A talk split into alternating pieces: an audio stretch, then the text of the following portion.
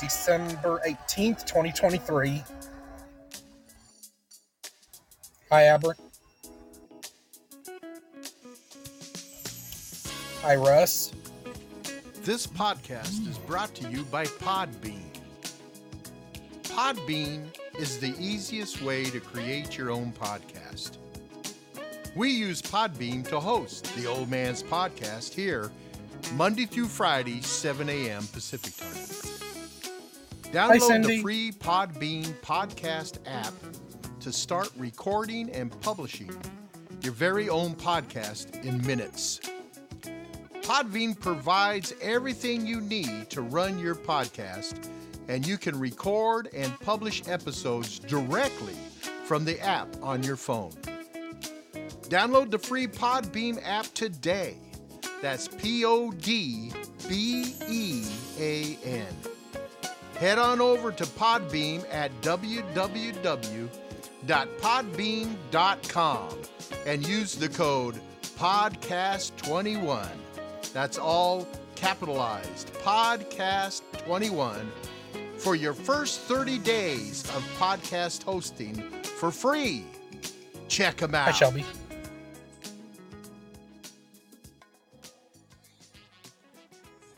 Good morning, all. Bienvenidos al Old Man's Podcast, el podcast del viejo. Nos puedes escuchar en la app de Podbean Podcast, en Apple y Google Podcast, Spotify, Amazon Music y muchos otros lugares. Si nos quieres escuchar en vivo, nuestro show se transmite de lunes a viernes a las 8 a.m. tiempo del centro. And there's the birthday boy, Paul G. everybody. Welcome to the Old Man's Podcast with Eric Kirk and the Navigators coming at you live from around the world. It is good to see everybody. And we're, We're still waiting for be here. Yep, it's Monday. We're going into the last week before Christmas, baby. Last mm-hmm. week before Christmas, man. Seven days don't till Christmas. And as a matter of fact, 14 Seven. days till we kick off 2024. Yeah, yeah, baby. I'm ready for it too. I'm, I'm ready for the holidays. I'm ready to get going. What was that? Hopefully, uh, Grammy's enjoying her trip. It just doesn't seem like it. It's like this year's just went by so quick. yeah, it does. We're there at the end. It just seems like Time it's flies when you have fun, right, Shelby? It feels like it took 12 entire months to get here. Whatever, I don't know about the like rest of it- y'all, Like it's but it you feels like like a 12 entire months, man. Easy, easy. Wow. Man, I felt easy. every single one of them days. Holy moly. Whoa. Not in a bad way. Not in a bad way. Uh, They were good days. Uh, You know, just, uh, I felt them. yeah. No, that, that, uh, not me, man. I mean, yeah, I have felt it too because it's been a hard, a working wise. No, been, you, uh, you, you just felt that fall, buddy. That's all you felt. Yeah, yeah. good, yeah. Uh, good morning, Ross. For good you, I morning. Good morning, Abrit. Good to have you there, Eric. Hello. And uh, Eric, yeah, I was talking to Grammy. I was texting back and forth to Grammy during the music show. She's so funny. I'm going to music shows going, and she text messages me, and she goes, Uh-huh. "Are you up?" She goes, "Are you up? What are you doing?" It's like, oh come on, you know what I'm doing. this is so funny, but she's having a good time. She's having a great time in Mississippi, and uh, yeah, she's enjoying it, enjoying it, having a good time. Well, she's Um, not far from Shelby. No, No, she's not. No. Uh, There's Shonda yeah, now. about 30 minutes away. Yeah. Hello, And, Shonda. and there's Miss Shonda. Good morning, Good morning, Shonda. Shonda. Hope you had a great birthday weekend there, Shonda. It was lovely. How was everyone else's weekend? Um, Oh, Can't just complain, I guess. lovely. well, all, all we can say about about life in general is we're all just living a dream. Yeah, yeah, I just don't know. I just don't know who's dreaming, Eric. I know, yeah, right? It's a Right? nightmare. Mhm. Uh, no, no, it's going good. It was a great weekend. Hi, Short Pants Uh, Robert. Uh, let's see. We're trying to load up. We're trying to load up the uh, Drunken Sailor Choir this morning because uh, Paul G's well, in the we're just waiting for house. Robert. Uh, the birthday boy, Paul G. And uh, yeah, anybody else want to join? Anybody else want to join? Cindy, Cindy, want to join the the Drunken Sailor Choir? Uh, let's get him in here. You know. You know what's funny is uh, I've been friends with Paul Gunn since he was uh, about five years old. Real talk, and um, I think this is the first year I've actually actually celebrated his birthday on purpose. Um, really? so uh, That's Well, hopefully we he'll stop by the outside, outside the pulsator with, with you and Brett and Scott and Shep. Yeah, that's funny. That's funny. Hey, well, Paul, this is uh this is for you, buddy. Happy birthday! We got the choir uh, assembled, and uh, we're gonna start clear our voices, get our voices ready. it, it, it took thirty it took thirty seven years, Paul. But here we go. I'm singing happy birthday to you, man. All right, everybody ready? Everybody off of mute. Off of mute. All right, here we go. And a one, and a two. Uh, Happy birthday. Happy birthday to you. Happy birthday to you. Happy birthday, Paul Dean. Happy birthday to Happy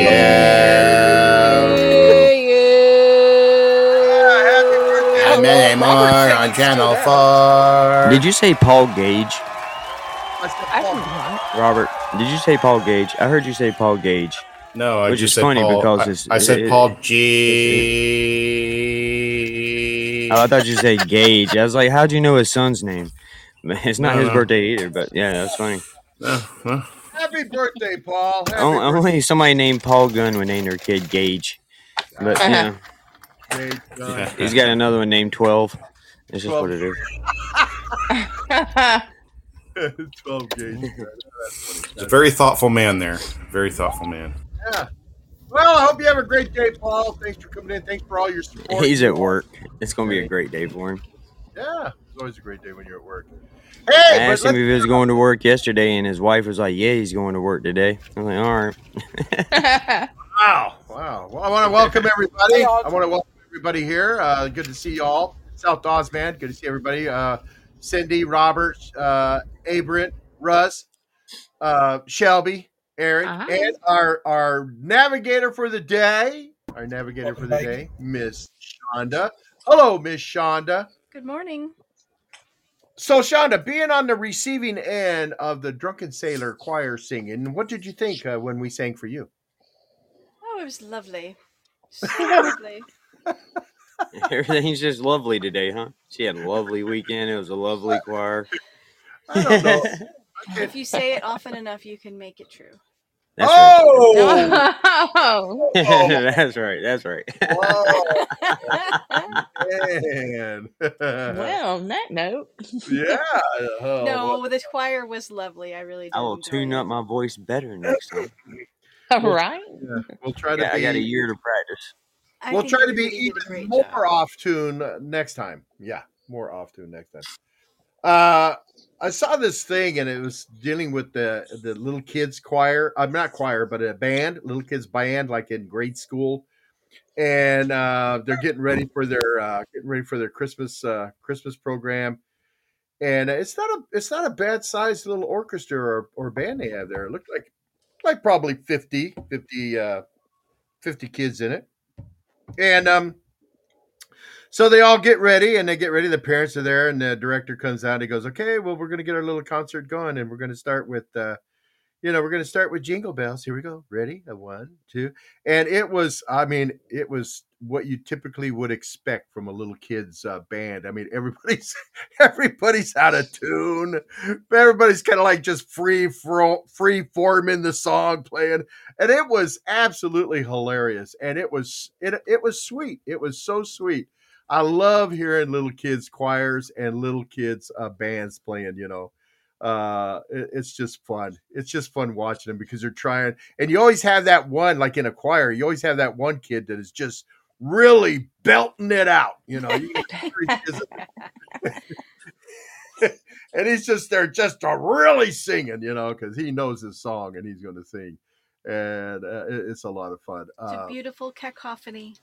it is, it is, it is awesome. I remember uh, uh, Rich, Big Rich, when he was little, he was always singing in choirs from the age of four or five. He was singing in little kids' choirs, and uh, he would be there singing, and uh, you know, somebody would be off key or sing the wrong word or something like that, and he he'd be in the front because he's one of the stronger voices. He'd be up front singing, and then uh, somebody would be off or singing the wrong words, and he would turn and stare at him right in the middle of the. And it's like, what the heck are you doing, Rich? Oh well, he was he was off. Uh, You're don't throwing us off. Don't stare at him. Good grief, you know. Yeah, little kids are awesome. So, so throw that word out there again, Shonda. So I can look it up. Cacophony? Yeah. What, what, what does it mean? I don't think I can spell that. Yeah, old man disease going on today. Lots of noise. Lots of noise. Okay. I like that word. A big jumble of noise. Cacophony. I like that word. Well, there you go. You didn't know what it meant either, old man. Don't pretend. How do you know I didn't know what it meant? I mean, because come when on. she said it, you- because you when she said it, you gave that uh, non-committal. Yeah, yeah, all right, yeah. man." Man, it's, have I been doing this that long that everybody knows now? Everybody knows by the way I say yeah. that's uh, that's dangerous right there. So Yeah, let, yeah. I'll read you the actual definition because Okay. it's not it's it's a little you know different than my my basic definition. It is a jarring, discordant dissonance. She just gave me a definition with three different words, and now you got to explain what those three words are that you just said. How did I know? Yeah, yeah. I got it, yeah. Harsh or discordant sounds that don't sound well together, used in can be used in literary composition for poetic effect.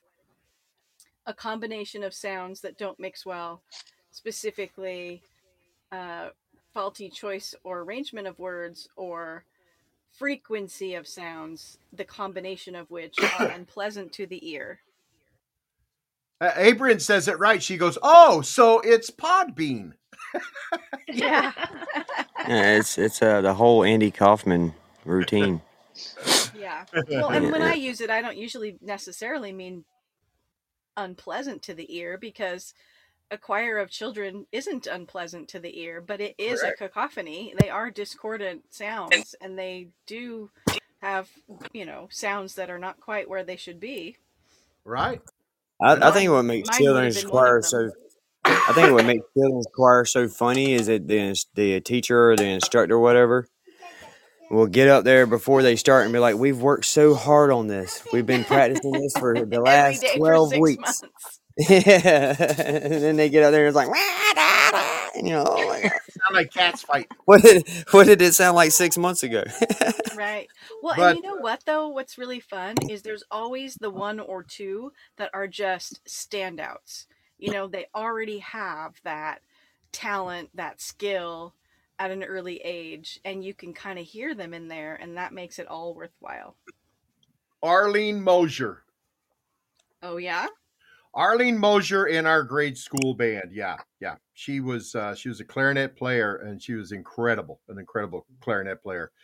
And always, and and then all through school, she always was. And uh, I found out later that uh, her sister was uh, was a fantastic flautist. She played the flute, but she was like she was like three, four years further in school than Arlene was. But uh, yeah, Arlene Mosier, and uh, people have heard me talk say her name before because that was the reason I got into music was Arlene Mosier. Really? Yep, I had a. so you I, could be closer to her because I, you might be in the I had a crush on Arlene, and I wanted to. I thought now's my chance to be, uh, you know, a little, a little uh, closer to Arlene Mosier. So I, I went signed up for band because I knew she was, and uh, played clarinet just because she did, and I thought now's my chance. What? Well, I didn't realize that band they rated you, you know, they set you according to your ability. And where Arlene was the first chair in clarinet, I was way in the back. Oh, there's the rub. Yeah, so I got to goof around with Pat Zimmerman, and we had all kinds of fun playing the clarinet. Yeah, making fun And of her. Arlene's up there going, "Stop messing around, guys." Yeah, she was up there, turn around and stare at us.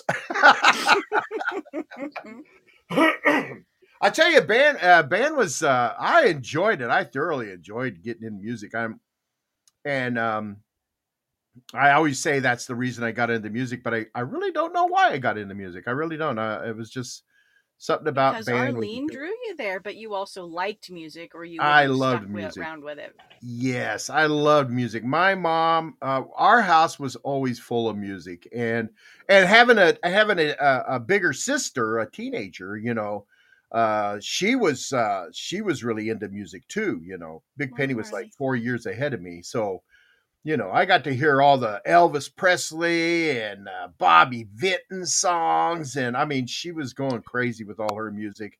Then my dad was into country music, and my mom was into uh, show tunes and that kind of stuff. And I, I mean, we were just full of music in our house. Tom Jones and uh, what's that one guy? Engelbert Humperdinck. Yeah, yeah, that Yeah. really is the name. Yeah, I mean, he was Oh there. my. And, Yeah, all we the never had him in our house, but we had all kinds Hi, of Marley. music. oh, we no wonder you grew up So so I- normal, old man. I don't want to derail us from the music talk, but uh, Oh, South good. Ozman is sorry for my husband, and I think we should unpack that. Why, why, why am I such an awful person? Wait, what?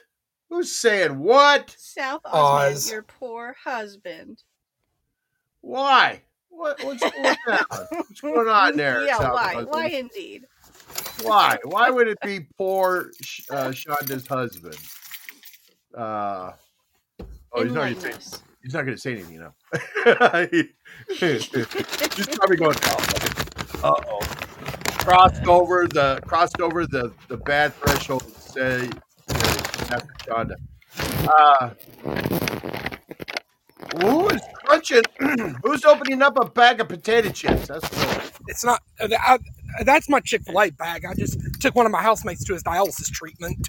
uh huh. Oh. Chick Fil Um, I A. forgot to mute as I was getting out of the car. I mean, I nibbled on some chicken minis and some and the little hash brown things, but I still got a chicken biscuit and a cup of coffee. I just nibbled Like the nibblers? It's okay, guys. It's okay. Just nibble. Nice. Hey, Oz, Yeah. we're just messing with you, man. We're just messing with you. Sorry. Sorry. You can talk bad about anybody and everybody but Shonda. How you doing, so- Well, well, we can. I guess, we can um, unpack it. We could discuss. Yeah, we could discuss it. Why? Why would? uh I, I will say that? Shonda's husband does a really mean Elvis impersonation. Yes, he Oh, does. yeah. Ooh, wow. Yeah. Yeah. Oh, yeah, Well, he has and uh, the pod gorgeous Podbean voice. podcast. The Podbean Podcast Nation is growing by leaps and bounds. I mean, we're just, I think, 11 or 10 more people away from like 100 members. Wow. Nice. And and I think the old man and I have got to send you a link, Shonda, for you you to jo- join it on Facebook in in hopes of getting those numbers up. All right. Yeah. Everybody sign up to uh Podbean Podcast Nation. I can't even remember the name. And uh, I guess for anybody just joining us, Nation. today's Paul G's birthday. Yep, Paul G's Yeah. birthday's in this chat. Yeah, and uh good times. And South If Oz my, is if uh my parents were alive today, they'd have been married for 60 years today. Really? really Yeah. wow. That's a good. Well, Didn't that that's one, though. pretty So sorry. cool. Yeah. So do you guys when you're out shopping, do you I mean uh, is shopping is shopping a hassle? I mean giving gifts, coming up with uh, Christmas gifts and that is it is it a hassle? I read this thing this morning. Let my wife do it. it's not a hassle at all. Uh huh. Yeah, well, I, I read this thing that said giving gifts boosts happiness. Research shows. So why do we feel frazzled by it? You know.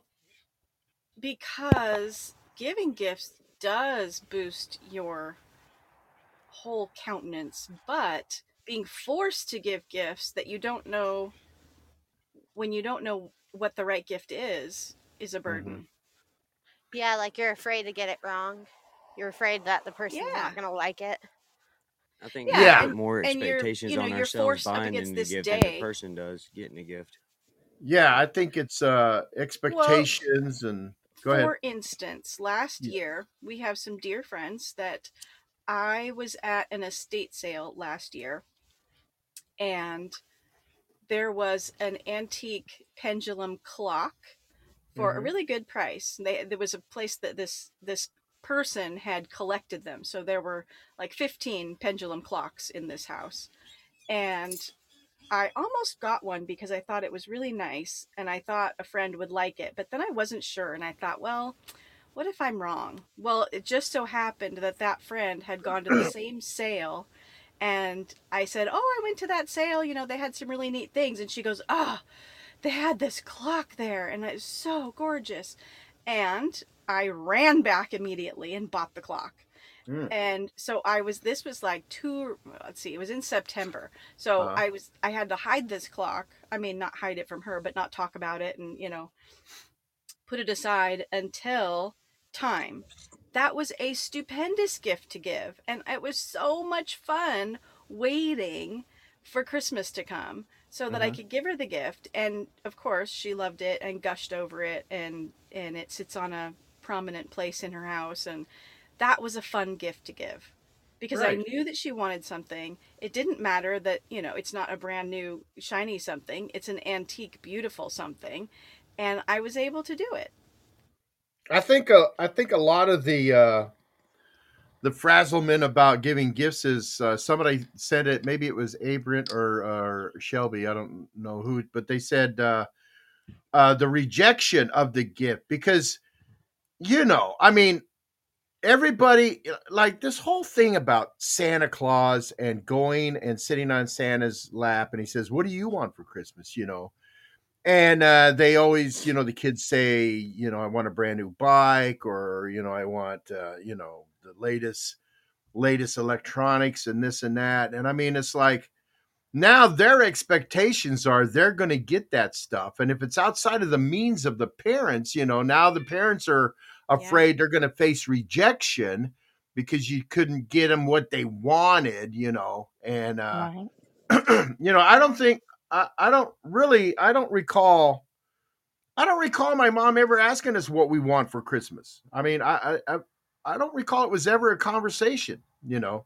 We'd see things on TV. Oh, I want that. I want that. You know, and her responses were always like, "Yeah, right." You know, but you know, she always had a way of taking our expectations and lowering them down a little bit.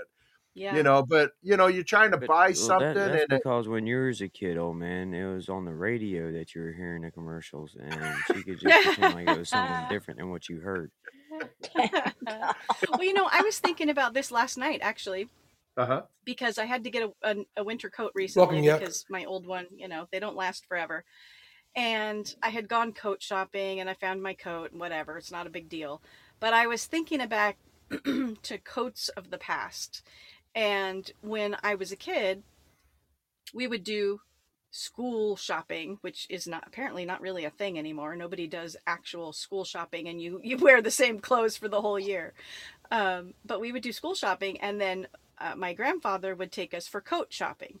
Uh-huh. And I wanted now okay, disclaimer nobody come at me about this, but I wanted a real rabbit fur coat because Yeah. it, it was the 70s and every all the rage was rabbit fur coat. They were And gorgeous my- too, by the way. Well, and it wasn't so much the look for me as the feel. Rabbit fur is so soft. You could just sleep on it, lay on it forever. You know, people would pet you in the halls. It was crazy. Um, but my older sister had one, and I used to love to, you know, pet her coat.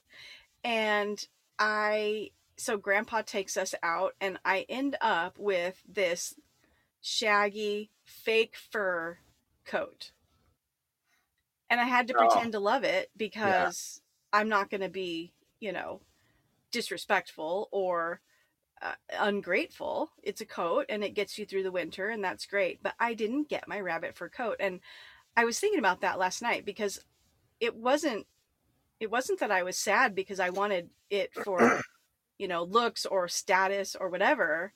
I wanted that feel of rabbit and I never got it but it was just one of Mm. those things you know a lot of times that that happens you're wanting something and then you get the knockoff or the the almost thing and we just have to be happy with that because people worked hard to get that for us Right, but now take and now as a parent, okay, so you expressed how you felt as a child, but now as a parent, how would you feel knowing that you can't get that real rabbit fur coat, but you got to settle for a you know a, a, a knockoff, a synthetic one? I mean, and you can imagine what the parents feel like. oh you know. yeah yeah I- I know growing up, we always heard that Christmas was so uh, has gotten so um, commercialized and this and that, and and you know, I mean, does anybody? I mean, when little kids, I remember when my kids were little, little kids, you know, and at Christmas come around, you know, all right, they're going to buy something for dad for Christmas, so what does mom do? She takes him out there and lets him, you know, she buys him a thing of socks. Here, give these to your dad. He'll love them. and uh, you know, and the thing is, is I I loved getting socks. I I got socks as a all the way through my life. I got socks as a Christmas present. My I mom, think socks are a standard thing. Do people still give socks? We do. We Socks do. are Yeah, we do. in your stocking. In, in fact, Yeah. I go buy socks for everybody and then get some for myself as well. Yeah, me too. And I stuff them in my own stocking. Yep, yep. Right. I have I have 2 I'm packs in a duffel bag right now. I have some too. I'm glad to hear that because you know, um, I as a kid loved getting them, and as an adult, I loved getting them. I just Yeah. loved getting Well, socks. and you know, let's face it, there is nothing better than that brand new pair of socks feel. Nothing Right, feels yeah. better than that. Yeah. Yeah, before you get them all squished down and old. Yep. I don't know. the I- eats them. I don't know. I like Yeah. I like uh, I like my uh, my big uh, uh, an- uh, knee high tube socks, athletic shoes uh, socks that are worn. You know, they're kind of they're kind of stretched out a little bit, but I love them right out of the dryer. Oh yeah, put them on. They fit all snug and warm. I love a good sock. I just love good socks, you know. But I think the problem is is uh, is it's it's too folded. It's too fold. The problem is we got people that they want, you know, they they want. I want this. They see Christmas coming and right away they think of what they want. I want this, I want that, I want this, I want that. And then they actually get to the point where they demanding it. You know, I demand it. I want the latest and greatest, you know, PlayStation and this and that. And uh, instead of uh, you know, what are you going to give? What, what are you going to give for a gift? You know, Yeah. what are you, what are you going to give for a gift? I mean, the people even think that this article I'm looking at it starts out with this. It says, "I grew up hearing that it is better to give than to receive, and the older I get, the more I aim to take this pass this message to heart. Nonetheless, here I am in the midst of the holiday season, stressed out about gifts I have not yet purchased." You know, it says when I when I picture the holidays, I imagine strolling through the small shops in my town, the carolers singing, spotting a unique gift for someone on my list. Excuse me. But the reality is far more tedious. Short on time, I madly scroll online to find something fast. Even as I hit purchase, I'm second guessing the, sh- the slippers for mom. Will dad like the infrared blan- the infrared blanket? I wonder you know, yeah, we stress so much. We stress so much about if people are going to like it, you know, and I, it's almost like, you know, our acceptance, our acceptance, our acceptance in life is hinged on if they're going to like the gift I got them, you know. Well, we live in a constructed consumerist economy, and our our economy actually depends on us continuing to consume. If we don't, the businesses go under and everything collapses. So, in a way, we are just doing our part to keep the economy going, but at the same time, my daughter asked what my husband and I want for Christmas, and we told her we don't want anything. Um, he loves Martinelli's apple cider, Okay. and he said, "You know what? Bring me a couple of bottles of Martinelli's apple cider, and we'll get to have it together." And that's a fine gift. We don't need anything that takes up space. We don't want anything.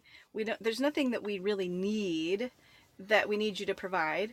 Let's have something that we can enjoy together. And we want you. We want your presence. The present of your presence is what we want.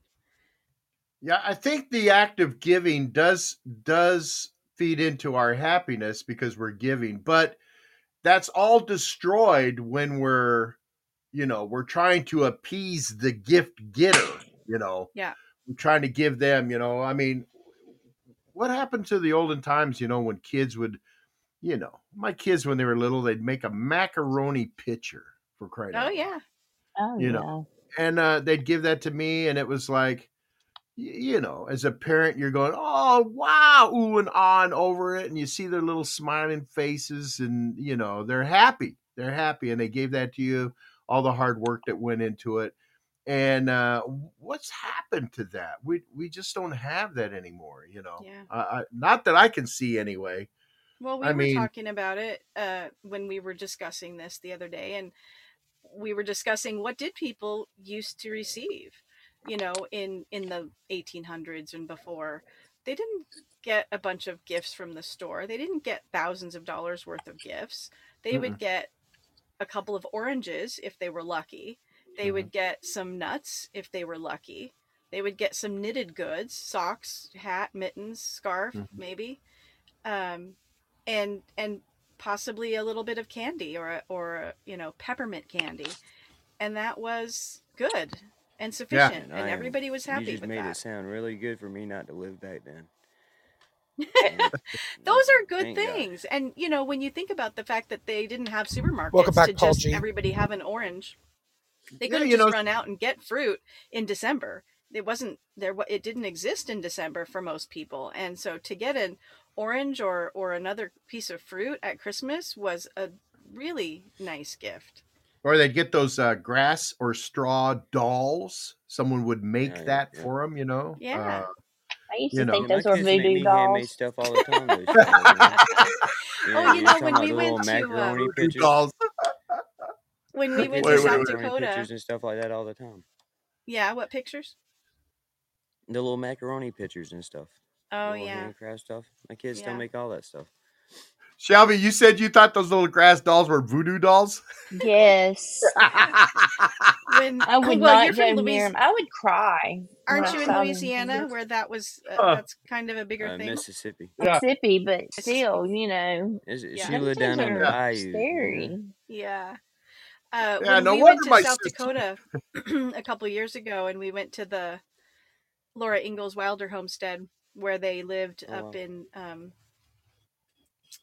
yeah the town in south dakota where they lived anyway we in the Black made Hills. corn cob dolls yeah. they had the little uh, corn cobs at the end of the season that have already had the corn shucked off and, and removed and they dry the corn cobs and then they used to make dolls out of it they would use a little bit of yarn a little bit of scrap fabric and you could make a bonnet and a hat and tie the tie the clothes on and then you have a little doll I mean, the uh, Yeah. you know the older the old guys would sit there on the porch, be whittling on uh, on a piece of wood, and they'd be done building like a little uh, a little cart or something, uh, or whittling a horse or something, and it end up being a gift. It'd be a gift at Christmas that they would give to a child or something like that. I mean, you know, things that were made by hand. I think is what we're alluding to. You know, there was there was uh, an investment into it, is what it is. You invested into the gift and uh and then uh, you know time and effort you know It's because they Uh, didn't have Walmart, bro.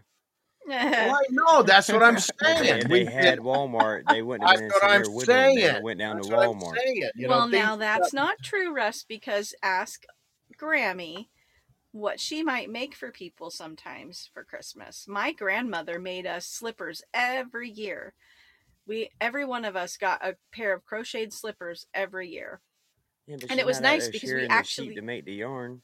we actually used them and and we looked forward to those oh yeah yeah i mean uh but it, it's the investment I of will say make Grammy made these two little blanket dolls for Aspen and Madison. And out of all the toys they've gotten over the last year, um, that's the one they play with the most. uh-huh So- see Mhm. So it is. the one of a kind that can't be replaced from a store exactly Well, there's something um, about it you know Well, and Grammy could just as easily have made like scarves or sweaters for Caleb and Tori, right, Russ? oh well speaking Yeah, of sweaters yeah, that's one thing I you think the- learn I think the little girls appreciate it uh, more than older kids would. Right. One thing you learn kids, as a man, they- knitter they- or crocheter is you don't make people that stuff, sweaters. Yeah. no no Scarves though, yeah. But uh, yeah, they really they, they do they play with it all over the place. I was going to ask you a question real quick before we get way off of where we were. Um, you said you went to an estate sale. How was that? And how did you get into one of those? Well, um, they're open to the public. Uh, Follow the signs. We have a few Yeah, estate sale I've never been to one. companies. Really? Oh, Well, you need to go to a state sale. You need to go to a state sale. basically a yard sale, It's a big giant yard sale. Yeah. but there we have a few estate sale companies out here, and when typically when somebody dies or if they become incapacitated and they have to go into assisted living or whatever, they're downsizing their house. Uh, they will have an estate sale company come and conduct the basically the yard sale, the estate sale of everything in the house, and and they do it at pricing that is yard sale pricing, but if they have anything worth something, they're going to price it at its actual worth.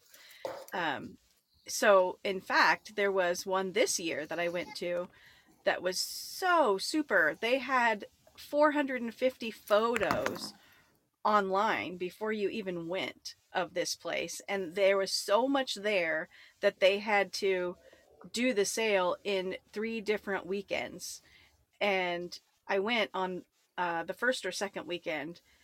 This place was absolutely amazing. Uh, the person had been a regional manager of some large, uh, del- uh, like a food corporation, but he was interested in so many things and he had several collections. He had a turquoise jewelry collection, he had a book collection, he had a magazine collection of various magazines of different types and he went from you know the 70s to now with all the magazines in order of this particular whatever it was. It was great. And there was a bunch of antique tools antique outdoor stuff antique um, butter churns and all kinds of kitchen stuff. It was crazy. Yeah, I tell you, Yeah. Russ, if, if you're into tools, Yep. if you're into tools and that, I mean, he, uh, uh, estate, estate sales are the places to go because, like, uh, like Shonda alluded to, they they are selling, they are selling everything. Everything's there, and uh, uh, you just go in and uh, they, you can even kind of barter a little bit with them. Uh, when you go yeah it's like an find something- episode of american pickers but everybody's invited yeah, and uh, it's amazing what you can go in there and find. Uh, I go in there. I go to estate sales looking for tools, looking for books, and uh, Grammy goes in there looking for who knows what she's looking for.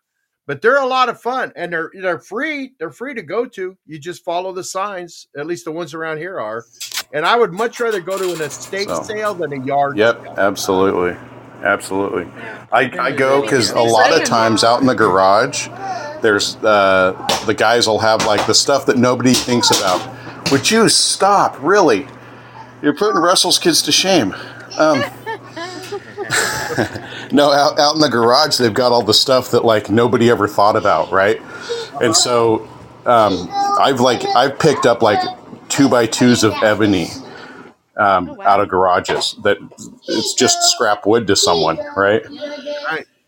Yeah well you learn that they they do that. They put all the man stuff sorry everyone they put all the man stuff out in the garage or along you know lining the back wall of the building or if if it's a nice day of course they do this in the spring and summer usually so it's nice and sunny. You're going to have uh, the yard littered with all kinds of tools and and hand tools and this one had like six different cast iron wood stoves and they were antique so they weren't you know serviceable for for use but they were cool for a yard ornament or whatever.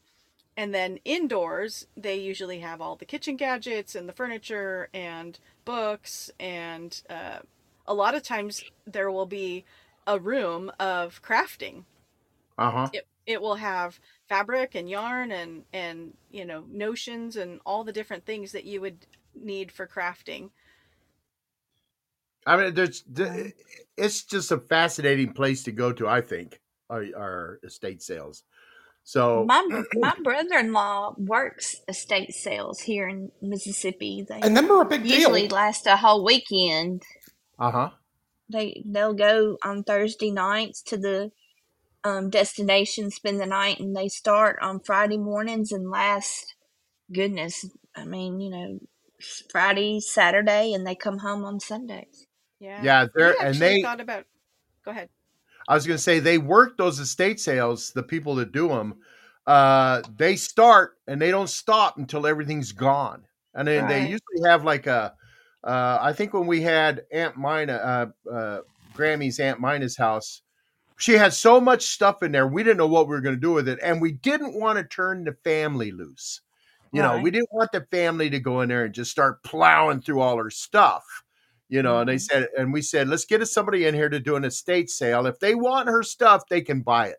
You know, Right. and um, and so they went in. It took them two days to set the sale up. The sale was for three days, and Grammy and I were not allowed in the house. We were not allowed to be there while they were setting it up. Mhm. They said they told us get what you want, and then you're not allowed back until the sale starts. Right. You know, Well, because and the reason is the estate sale company, they come in and decide if they're going to take the job. And they Right. do that based on what's there and how Uh-huh. much they can And they have to make do and whether it's inventory. worth it to them. Yeah, we actually considered um, starting an estate sale company because there's room in the in the area for another one. Uh, there, there, I think there are four, but there's it's a pretty big region. Uh-huh. Um, but their liability insurance is six thousand to eight thousand per year.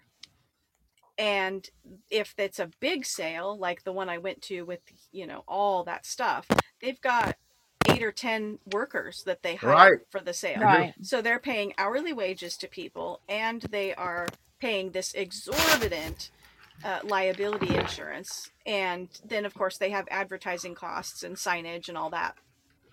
Yeah, And they're they- watching people like a hawk too, boy. Right. Well, so they have to make sure that after they accept the job, that all the things that they saw there that made the job worth taking are still there when the job comes. Mhm. Because if they let you come and take something like the Right. refrigerator or a big ticket item, now they've lost part of, Exactly. of the you know what they calculated as making this a profitable sale. Yeah, they told us you could come back when the sale's going, and if there's something you forgot that you wanted, you can buy it then. Right. exactly. Yeah. But they're at the end of, but then at the end of the at the end of the sale, when it- they're done, they're going into their last day. Whatever's left goes to auction. They they actually had an auction. They auctioned everything out. And then uh, when the sale was over, Grammy got notice that it was over. We went to the house. There was not nothing there at all. Nothing. It was all well they gone. do yeah they clean it up what they call broom clean um and yuck kid says uh parasites so i'm not sure if he means that the estate sale people are parasites because they're preying on you and taking your money for the things that they sell but typically um, they're actually doing people a really good service and Oh, they are.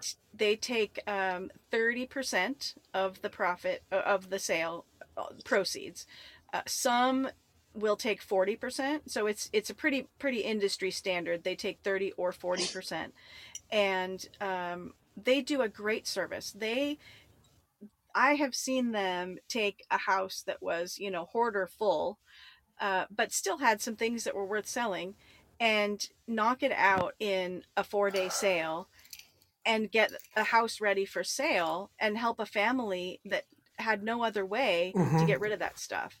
Yeah, and that's on exactly top why of we did it. yeah, and on top of it, they um, take the ben- they they benefit you by also getting rid of whatever trash is there. Mm-hmm. Yeah. So they will bring a yard dumpster if they have to, you know, 20 yard, 10 yard, whatever size dumpster and and get rid of the trash and haul that away. And You they know- leave it broom clean, Right. empty and clean. Right. Right. when we were done, we uh they did such a great job. You know, Grammy goes, uh, well, I'm gonna I'm gonna give them a, a tip, or you know, I'm gonna give them a tip, a little bonus. Um, and they said no, no, Yeah. we got our fee. That's all we want. You know, Right. you, you, this is your this is your money. You keep it. We don't need a tip. We got our fee. Everybody's happy. Let us know when you wanted to do it. as- Want us to do it again? So we, we couldn't do that down here in South Carolina, man, because the estate sales would be over in the trailer park when Billy Bob lost his mortgage again, and then it, you go out there and it'd be Camaro parts out to the left. Old Dale Earnhardt memorabilia inside in the kitchen.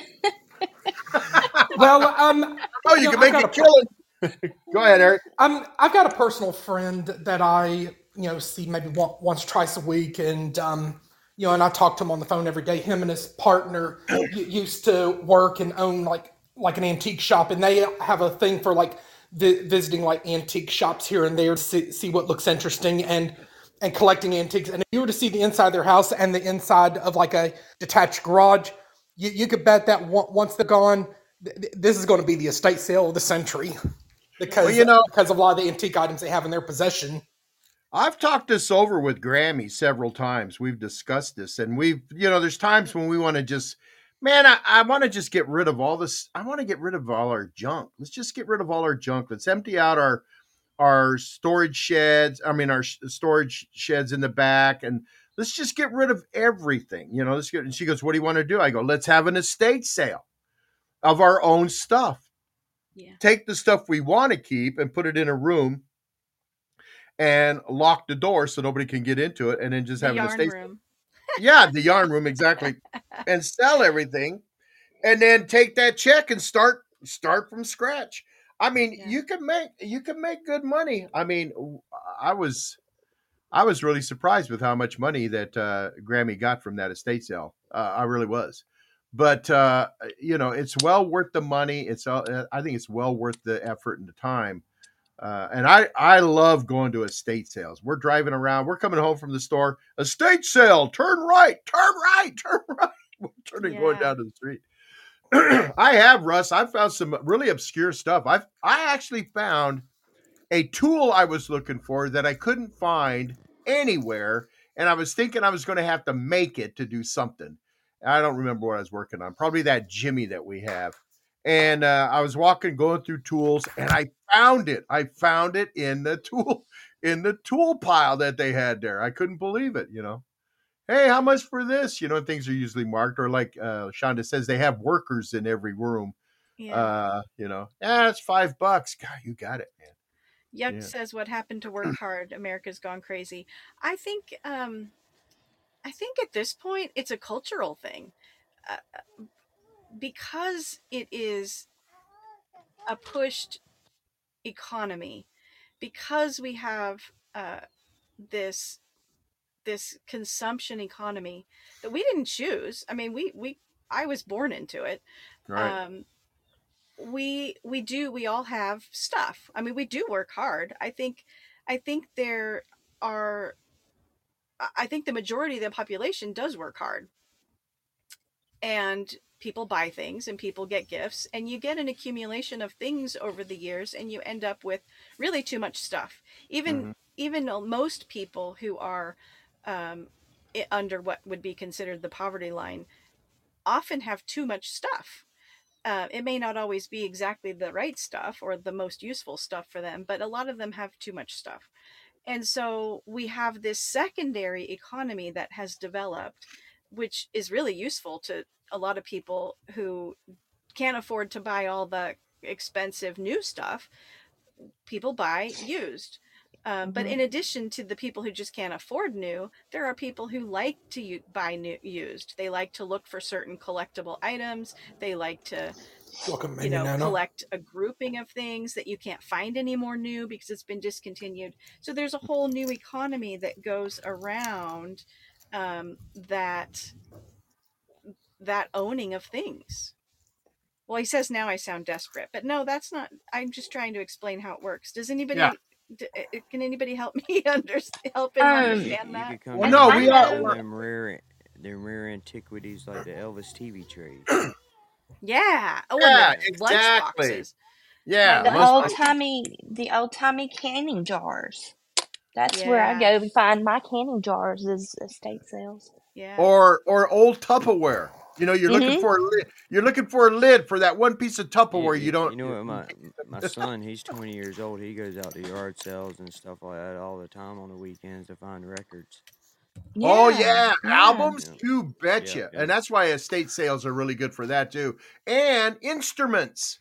I mean, I've seen clarinets, saxophones, trumpets. Oh, you're not You know, yeah, yeah. You can go out guitars and all that auctions stuff, yeah. Good instruments. Um, I know, know with me, like I have like a habit of like doing like online shopping, like on eBay, because I just have a thing for like buying, liking to buy like, you know, not nice clothing. It doesn't have to be anything brand and spanking new, but um, I know that you know, and, and and and of course the thing about when it comes to me like wearing like certain pieces of clothing, I'm you, you'll never see me wear or buy a fur coat because I know that's just not my style. Yeah. Well, You I wouldn't like own one these in a fur days, but coat, when I was a kid, that was all the rage. I, I have leather coats. Probably I Yeah, would. And you uh, let that That's a- beard grow out, put that hair back in that ponytail, go get you a minx. Man, I'm telling you, Eric. it's a That's another clown, thing, Well, I might be the Bob Bar- Barker, you know, of not wanting to do fur coats, but I'll do leather coats. That's another thing about estate sales is clothing. Oh my gosh, it's it's like a thrift store. yeah. You know, you Oh, go in yeah. there and the, the clothing. One that they have. person's trash is another person's getting all them treasure. boxers at, Treasure. old man? That's right, Eric. socks, socks and boxers, Eric. I mean, uh, Russ. That's boxers. right. Because, um, Because, like, you know, like if you know if somebody know of a, a woman in, in your family or friend that's getting married, and you might stumble across like a wedding dress that that they would not make handcrafted anymore, and and, Yeah. and if it's like their size, you'd be like, I- I've got to get this wedding dress for them and have them like try it on and see if, and, and you'd probably save them money from how, having to buy a wedding dress from like David's Bridal or Filene's Basement. Yeah. I like to find vintage textiles. Um, you know, like the doilies or Uh huh.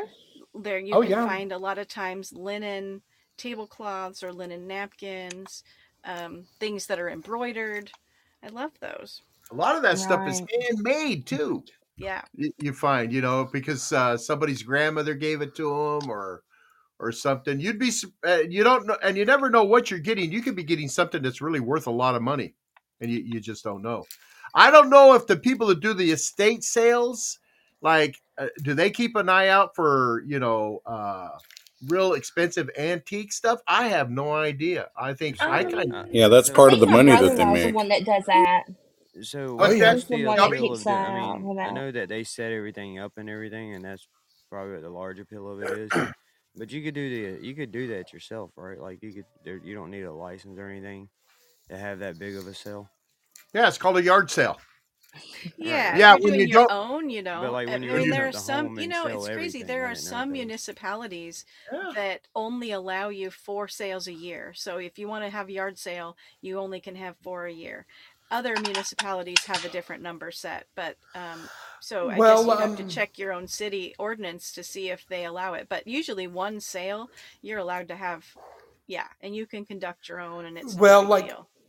Well, here in Georgia, if I'm not mistaken, is um, you, you know, in order to avoid having to get like a business license to do a yard sale, like if you do not exceed three days, it could be like you could take a one day break and then and then resume a, another three day sale. But um, but I guess if there's somebody else who lives in Georgia who might be able to correct me if I'm wrong, or unless that they might be like like like if you're limited to four a year, meaning you would have to like do it quarterly, or and then probably there might be some states that they they might might requ- require you to, to have like a business license because because you know they're going to want their money. The, the government Think is. about- Oh yeah, yeah. The thing about using a professional to do it, though, and I think Shelby can confirm this, is that you know if I was to do it on my house, I wouldn't know what what kind of price to put on stuff. They do. They, they would know how to I'm, price I'm it. absolutely agree with that. yeah, that, Yeah. they they know how they know how to price stuff to sell stuff, and they know how to Mhm. get the best dollar for it too. Mhm. So you know, Well, whereas plus they I bring have in all the tables and they have, you know, the, the signage and they stage it for you and they lay it, you know, out in, uh, they group it so that people, if they're looking for a particular kind of thing, they go to that table's grouping and, you know, uh, you're not going to know how to do all that. Shelby, Right. the, the They, they relative. would know how to price it. Hey Shelby, the Yeah. relative that you have that does that, uh, are they? Do they have by chance? Do they have a thrift store? I'm just No, curious. no, no, no. They they just do this because the man that um actually that does the auctions used to own a store within the furniture market that comes in town. Uh huh. And he used to work for the gentleman that run that store.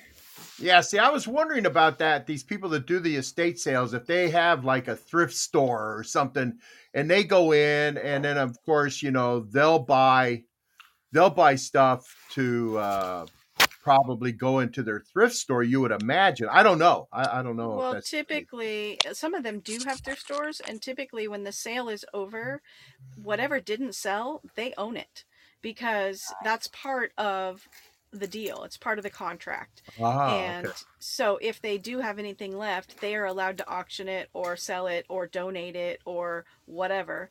Um, some some people don't want them to own it and sell it after. They want them to be forced to donate it, and so in the contract you can say, no, you have to donate it or you have to leave it here for us. Donate to charity, yes. Yeah, but typically in the contract they own it, so they can do what they want. And some of them do have thrift stores and they do sell it. And I that would be lets- the. Uh, I, I would be the show me the money guy. yeah. what the fuck? Well, nine times out of ten, with the ones that my brother in law and sister in law do, um, there's nothing left. My daughter went to one, I think it was last month, and she said, "Mom, you just wouldn't believe the the things that are here." And um, so she Hopefully she took called me pictures. after.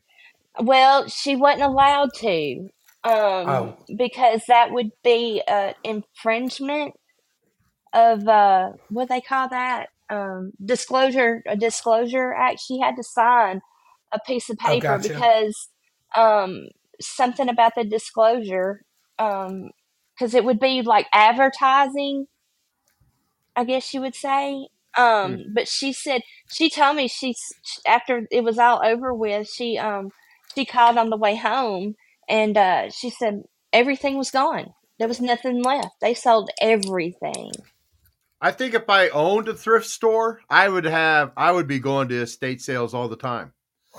Oh yeah You know, well, and there are can get all the stuff. certifications. Uh, the one of the one of the companies here I know has uh, the guy that runs it is certified, and he's a certified appraiser, and he's certified, and I think he's a member of. Uh, there's a couple of different associations. There's uh, the American Society of Estate Liquidators, and there's a National Association of Estate Liquidators, and there may be others too. Um, so there are things to learn and certifications to get, and I guess that gives you a leg up in the industry. Wow. yeah i would think so too Hey, uh, I want to point out that Abrams uh, done a great job posting a lot of today's in histories in the chat room. Uh, she's got a bunch of them in there, a lot of interesting ones in there for you to read and uh, know what's going on. And today, today in history. Uh, but Abram, I did I did notice a mistake. I don't I noticed a mistake here. I want to bring oh, it to no. your attention. Oh, on no. famous birthdays, yeah, famous birthdays. You got, you know, people listed and uh, Ty Cobb and Betty Grable. You got Keith Richards saying that he was born in 1943. No, no, that was 17. 43. um, and then people who died today, of course, included like Joseph Barbera, you know, one of the, you, ah, know, you know him and William Hanna, yeah. Hanna Barbera, like yeah. the Flintstones, yeah. the Jetsons, Yogi Bear, and um, you also have Zsa Zsa Gabor. She missed her oh, 100th wait. birthday. No, old man, that's um the English musician and singer. He was born in 1943. No, no, that's what I'm talking about. From the Rolling Stones, Keith Richards. Did I put 17 or 19? No, it should be 1743. No, it's 19. Oh, why? I do not get this joke. Oh, it's Um, because how old he looks. He's been Oh, around forever. Okay. I'm too young No, to joke and, um, I like mean, I've seen, a, I've seen a picture of Keith Richards showing Beethoven how to play the piano. I mean, it's, it's, it's how long it's been around. well, and Oh, then of course Chris Farley died on this day back in 1997. It, it was just a Doesn't little. seem like it's been that long, does it? Mm-mm. Oh, it no. doesn't Gosh, I had to But- run to my computer and look it up and everything. well, look up a picture, a current picture of Keith Richards. You'll know what I'm talking about. Ah, jeez. Well, He's- and um, He's been dead for 10 He's like years. Willie Nobody's told him. man. He looks the same after 27 years. Oh, that's it. I saw Oh, a picture right. of him. I saw a picture of Keith Richards uh, holding uh, Willie Nelson as a little baby. Yeah, that's what I saw.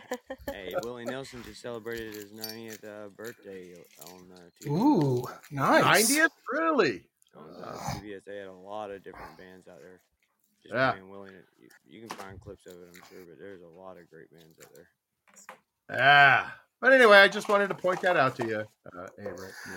Well, uh, those- and I think um, Zsa Zsa Gabor she was once married to Conrad Hilton, and they had a daughter together. And um, and I'm sure people Called Paris. um, um, n- not not well. I think that would be Paris Hilton's great grandfather, I believe. Um, and of course, um, you know, who could ever forget the time that um, Zsa Zsa was stopped by the police and she assaulted the police officer? Remember that one? Yeah. She slapped the cop. You know? Yeah. I would if I'd have been the cop, if I'd have been the cop, I'd have just started laughing at her. Really? Zsa Zsa? really? Really? Right, right. You know, And, come and on, then, of Zsa Zsa. course, um, the, the, the husband that um, that Zsa Zsa was on when she died. Um, I mean, talk about a real doozy of a guy. right. Well, I was reading she she was basically one of the first people who Welcome, were Dave. famous for just being famous. Zsa Zsa? Yeah. Yeah, it says no special talent, no hit TV series, uh, like her sister had. She was um, her accent was drenched in diamonds. Her name was synonymous with frivolity and camp, and she winked and carried on about men, darling, and the droll Oh. burdens of the idle rich. Yeah, I I guess that. Welcome, Ronald. her sister's name. Eva Gabor. Um, she she of course did Bianca in the Rescuers movies, and and I think she did a couple other like movies and TV shows, and She then was Who in is it? Green And another- Acres. Who's in Green Green Acres. Acres? I Yeah. think I think that might have been Eva Eva. was Green Acres. That was Eva. Eva. Yeah. She was and they had another sister, Magda. Huh. And um, but of course, you know, Zsa Zsa was like a the 1936 Miss Miss Hungary pageant winner. Who? Hungry Pageant. Miss Hungary Hungry. Oh, because they're Hungry. Hungarian. Not Uh, hungry. Not Miss hungry. Hungry Pageant. Old man's like the hungry girl is pageant. I want to go boy. She there. just slammed down some pancakes. I was thinking, why did I enter that? Why did I enter that contest? The Hungry Pageant. Sorry, Eric. I got, I got uh, my mind was uh, distracted. uh, you know, I was watching this old, these old film, this old uh, uh, videos of the um, Marx brothers. Uh, you know, Groucho Marx, and he had Harpo and Chico. You know, the from the old uh, Marx brother movies. Did you know? I saw a movie, and I can't remember the name of the movie, but it highlighted uh, Harpo Marx. And uh, you know, people go, "Why was his name Harpo? Why was his name Har-? Well, because he played the harp. He played harp. It was a con- concert harpist, and it shows him playing the harp. Oh my God, he was he was fabulous at playing that. He was playing some Hungarian uh, piece of music, and Chico was a piano player, and they showed Chico harps playing the. I mean, uh, Chi- uh, Chico Marx playing the piano, and, I- and I know everybody's sitting here going, "Who the heck is he talking about?" Never mind. Uh, well, uh, weren't they weren't they a vaudevillian family? Yes, they were. Yeah, they were. I Up there just with the really Barrymores. How, how cruel it would Yeah. be to name a pageant the Miss Hungry pageant with all them little skinny girls up there, dude. No, knowing they're probably hungry all get out. Yeah, that that would be kind of I think that'd be funny. So the the Gabor incident with the police officer was in 1989. She hit a police officer for pulling over her Rolls Royce because of a traffic violation. She was convicted of a misdemeanor battery on a police officer, driving without a driver's license, and having an open container of alcohol in the car. Guess how Oh, long wow. in jail? Guess how long she served in jail? 15 minutes. Three days. Oh wow! Oh, I'm surprised. I'm And, um, surprised. and and it was then she had to do uh, community service at a, a thirteen thousand dollars in fines. Um, I mean, and that the Beverly Hillbillies movie from 1993, um, that was like a, a movie adaptation of the classic TV show. She even made a cameo appearance in like the in like the jail lineup, and Mr. Drysdale fainted. Oh, so was it? Re- it really was Zsa Zsa Gabor's. Uh, That really was her. Oh, oh man. And, and Kurt Russell made an uncredited cameo appearance, like like driving the jeep, saying "Nice wheels, bud," and then just and flipped off the hillbillies. You know the the Gabors were uh, Zsa Gabor was kind of like the uh, original uh Kardashians. I mean, to me, that's what it seemed like. You know, no talent, um, no talent. Don't don't don't do nothing, but they're all all they're all famous. You know, for what? Yeah, come on. you know. Uh, that's just funny. well, the sex tape is what made Kim Kardashian famous. yeah, Plus, plus, plus, plus, dear old dad who represented O.J. Simpson. Now that yeah, I mean that's how the Kardashian name got famous. Really, is Mhm. because their dad was uh he was a re- representative of uh, O.J. Simpson in that trial. Yeah, along with Robert Shapiro, F. Lee Bailey, and Johnnie Cochran. And who was the lady? Who was the lady? The prosecutor, Marcia Marcia Clark. Marcia Clark. Whatever happened to Marcia Clark? Well, she's like a contributor and entertainment correspondent for Entertainment Tonight and Inside Edition. Oh, Because Really? I mean, because when when OJ was acquitted, that really ended hers and Christopher Darden's prosecutorial careers.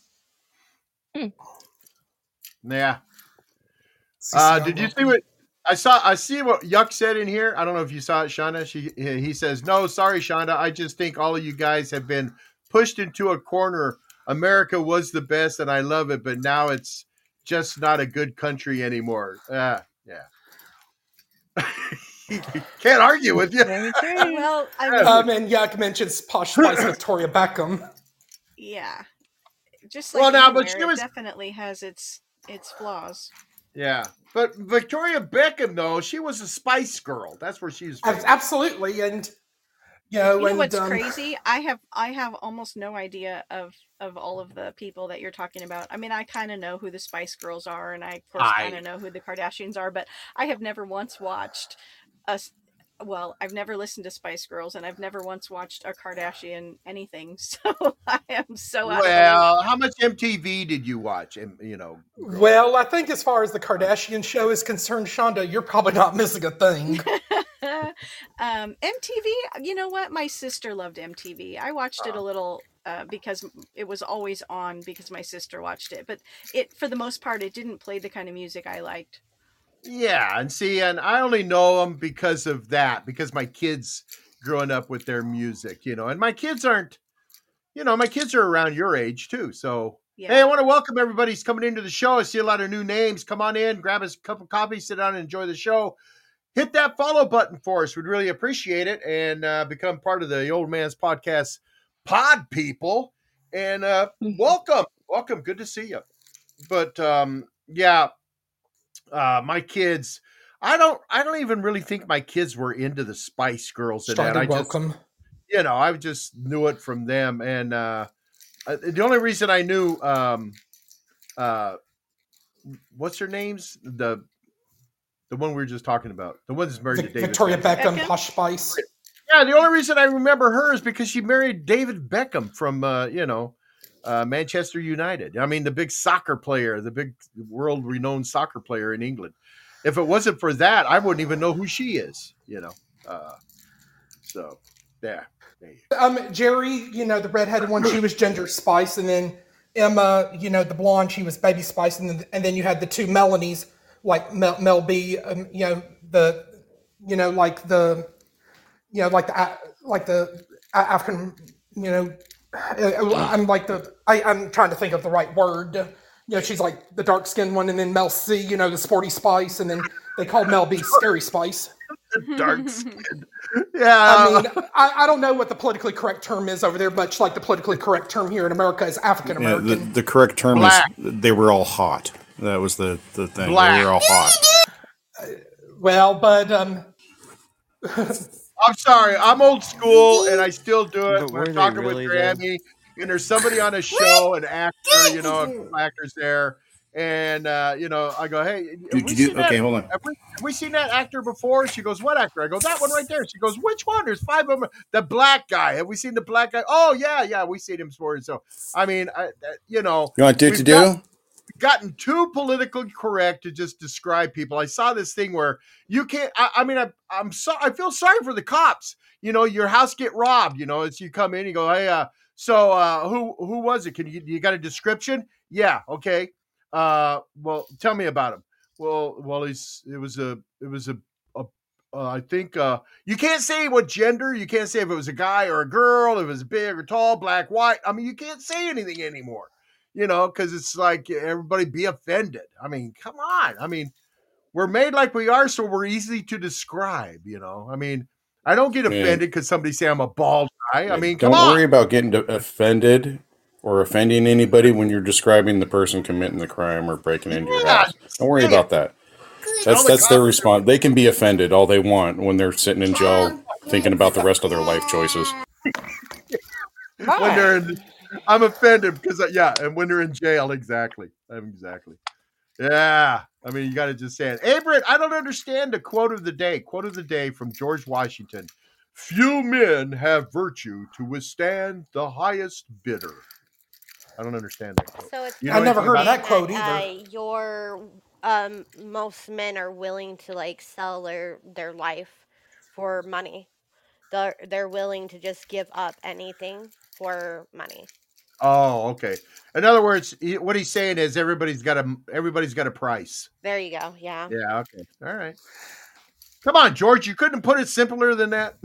well, that's how they talk. Well, back um, It really didn't seem that hard to understand. Well, that, that, that- there Oh, was Oh, shut up, Ross. no, there wasn't such. so I can withstand the highest bidder. Yeah. Hey, this isn't geez. Thursday. This isn't Okay. Thursday. I'm going back over here to corner. Well, uh, we'll save it for Thursday, old man. Well, so let's talk about the oncoming winter, first day of winter. What is Oh, everybody going to observe in the winter? That's thirsty. The That's thirsty. frost outdoors in the morning, the dew on the spider webs. What's your favorite part of winter? We're gonna take it back to Monday, Russ. I love. Everybody's like, uh, we don't know. We don't want to talk Yeah, about we're going to talk about that on the rest of the show. Uh, you know what I love about it? I it, it's uh it's the beginning of new things. I mean, because now we're gonna now days are gonna start getting longer. Uh, warmth is on its way. You know what I'm saying? That's what I like about it. No, no, The that, winter that's spring, buddy. The No, but beginning isn't No, I know. funny though that The, the, shortest is like day the of the dead of year, everything. The shortest day of the year is the first day of winter. So really, during winter, you're you're winding towards spring, and your days are getting longer, and I'm saying. all those things. Isn't that interesting? No, I was I, I was uh, I was talking to my I was talking to my yeah, friend. That's what I was saying. That's what I was saying. that's what I was saying. We start we we we set we hit bottom and now we're going back up. Exactly. Um, but I was talking to my uh, that friend of mine from uh, Easy Rider Tenerife, uh, that podcast, uh, Adam, and he's in the Canary Islands, and I was talking about how you know the the winter solstice is here. You know, yeah, yeah, the you know the shortest day of the year and this and that. And I'm he's going, we don't we don't really experience this here. it's like, oh, yeah, because they're not. I don't know if they're. I Hi, don't Monica. know- I don't know if they're southern hemisphere or not. They're right on the. They're almost right on the equator, I believe. The Canary Islands are. Mm. So uh, you know, those people they don't get to experience all the good stuff like we do. You know, I love it They though. just get to experience beautiful weather all year round. Oh, I know. It makes me sick. like, I know the little the little spot I do. Awesome. the little spot I do for him, you know, it's like I throw in weather and it goes, looks like it's going to be a great week for you out there riding your motorcycles. It's going to be 21 degrees centigrade and not a cloud in sight, you know, Hi, George. just like it was last week, the week before, and the week before that. And it's going to be for the next weeks coming ahead, you know. I actually saw a weather report Yeah, where they I- I showed a little really rain coming at- in on a Thursday. Yeah, I've never really looked at equatorial sunlight, but it says that um, the equator, the equatorial area, all year round. Oh, you're breaking up really bad. You're in the Matrix, Shonda. You're breaking up. Oh no! couldn't hear we couldn't hear a word you said and it sounded important no! It wasn't. yeah i don't oh you're still breaking up i you know i wouldn't want to uh, you know as gorgeous and as that as it sounds i wouldn't want to live there i want the weather changes i want the i want the i want to experience summer fall fall winter su- spring summer i want to experience the seasons i do that's why i like it up here where i'm at in uh, the state of washington you know because we get it all you know we're, we're in the winter we're getting into winter and you know, and then spring comes and then summer and then fall. I mean, I love the changes of the weather. I really do. You know, Yeah. people I say, well, just you, saying that the equator has 12 hours of sun year round, roughly. yeah, so it's almost split right in half, isn't it? Yeah. it's so funny. Well, would you like to live there? Would you like to live in an, an environment like that, uh, Shonda? No, You like the seasons? I love the seasons. All right, well, that's it. Okay, live good. there. Go on to another subject. A little- just me, a little grass hut dude. My Malta, a girl who don't speak English. It, it'd be awesome. Dude. Well, now I'm afraid Yeah, of the Matrix. for about a week. For about a week. Oh no, you're fine. You sound good now. Yeah, you'd be, you'd be you'd like that for about a week, maybe a month, and then you're going, man, I got to get out of here. Have It's just met it's too I'd be out there for the Stu- rest of my life. A Jimmy Buffett album. Oh yeah, drinking his margarita. playing Jimmy Buffett albums. Yeah, no, yeah, yeah. So, uh, Shonda, I was thinking. So you got the rooster, you got Zeb. Uh, how's he doing? I haven't heard him today. Well, why'd you have to ask that? I don't know. I was just I'm just curious. Oh, because I wanted to ask you another question. So you got a well, because it's 14 minutes from the end of my time today, and now I have to. I now I have to tell you that he up and died. No! What? What? No. Oh, for I wasn't even gonna. I was Oh just. I was just gonna let it go into oblivion because I didn't want Oh to tell everybody. But and and there's no. We don't know why. He there was there was no attack. There were no missing feathers. There was no evidence of any kind of Welcome back, Marley. illness or any foul play, haha, of any You kind. should have named him Atticus. Foul Um, play. No pun, no pun intended. He literally just fell over dead. Oh, that breaks my heart. I know. I Oh, love wow. Zeb. Oh, jeez. I did Hi, too, Brian. and we miss hearing him in He the morning. And last now. That our- is sad. our poor hens are roosterless. Oh, for crying and he was out loud. young he was so young but you know i was looking i was looking it up because i was like okay sudden death in chickens when they're Uh-huh. not ill there's no illness in the flock they're all healthy and um, there there's actually a thing called flip over disease or something and uh, it it typically affects the males and they just croak over there's something about their metabolism and the way they're metabolizing carbohydrates and i don't know i, I can't think of any other thing that it might have been so Jim girl, welcome. That's that's just broke my heart. How heart. funny is it I they call it flip over disease? well i'm sure there's a real name for it but it, it- the vernacular is flip over disease um but yeah i i um, yeah there's no zeb Jeez, that's that's just, that's heartbreaking. I I know, and you go, but you're laughing, old man. Well, it is kind of comical at the same time. You know? the way the way Shonda went, the way you went into it, it was like, oh my gosh. I mean, oh, well you know it's sorry to- funny because I, it's not funny but i was thinking about in the olden days like we were talking Yeah. about earlier what a devastation that would have been to lose a rooster i mean Oh, we can yeah. go get it we can go get another one you know usually you find people who have more than one or two or three or four and they don't want them so they're easy to find um, but in the olden days y- you would not be able to continue your flock if you lost your rooster and it would have been have a rooster. very devastating. Anyway, I mean, it is Yeah. devastating because we love, we really liked him. You know, we enjoyed watching him and hearing him, and he was good with the hens, and he was a pretty good rooster as far as they go. And yeah, I don't know. I don't even want to go into what I was going to talk about. you had a question. What was it? Well, I had a comment I was going to make. I was going to get. I was going to say, well, since you have a rooster, now did you ever think about owning a monkey? But Now I just torpedoed Oh, everyone's wow. week.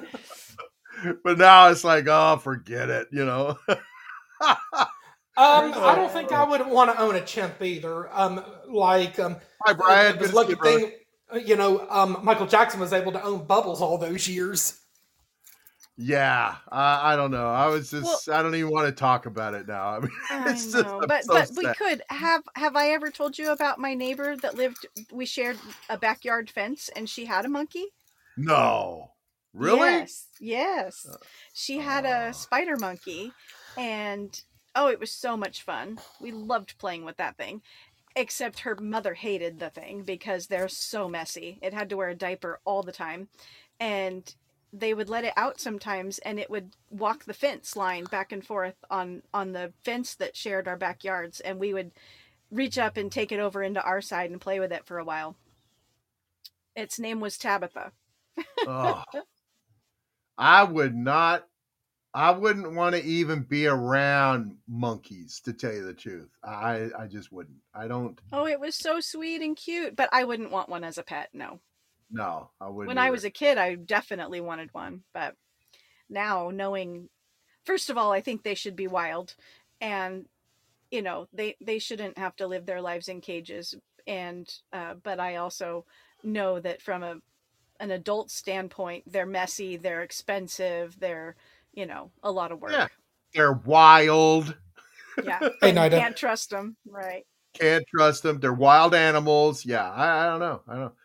And uh, these people, these people that go and that, that live in these communities that are overrun with monkeys because there's some kind of a uh, some kind of sacred thing or something. I don't know. I'd I'd uh, I'd be uh, I'd be setting up traps and uh, there'd be monkeys disappearing around my house. I I just I don't want I wouldn't want monkeys around. but Yeah, well, think about the people who live in places where the monkeys are considered sacred and they Yeah, can't I do know. anything about it. They just run away with the place. yeah, they come into your house. They It- just do it'd what they want. really you cool can't own a pocket monkey. a pocket monkey. Pocket monkeys, you know, that they train Oh. over there in like Bangladesh to like pickpocket people. Yeah, no. Well, have you ever been to uh, the organ grinder monkey? Have you ever seen an organ grinder with his monkey? Yep. Yes, I have. There used to be one in Monterey, California.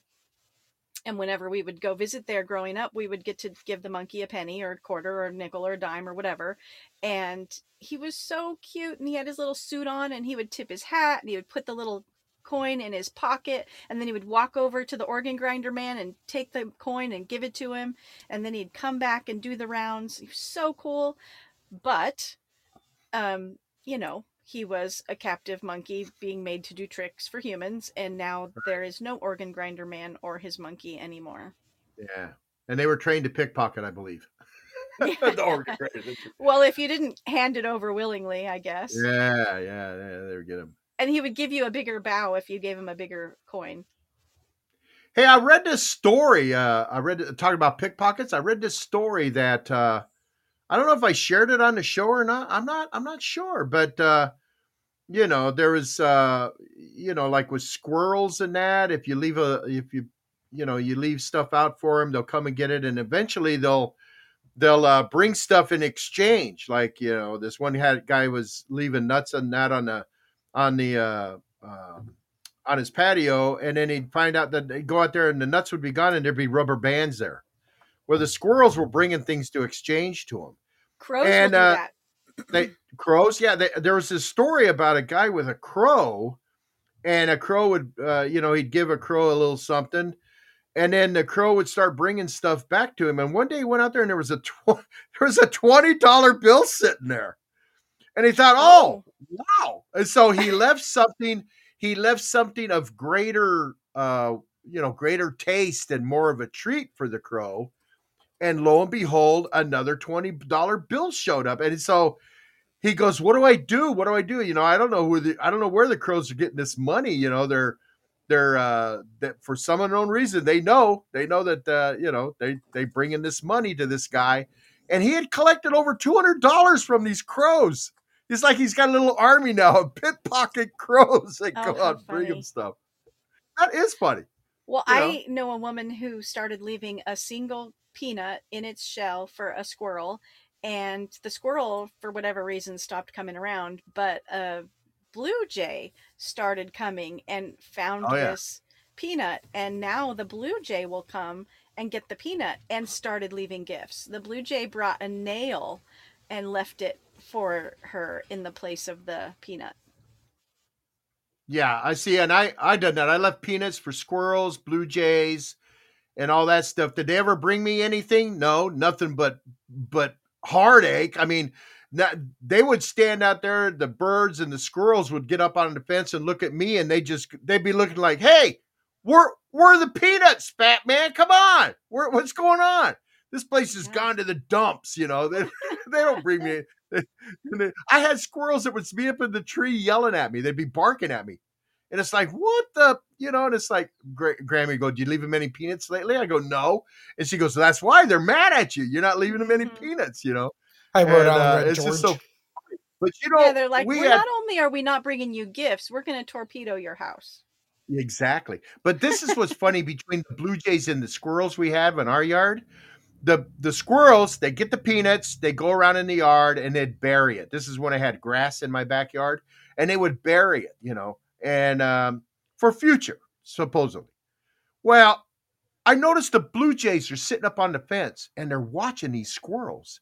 They'd see the squirrel go and bury a peanut, you know, and pat it all down, and then they'd take off and that that blue jay would go down right where that squirrel was and dig that peanut up and take it.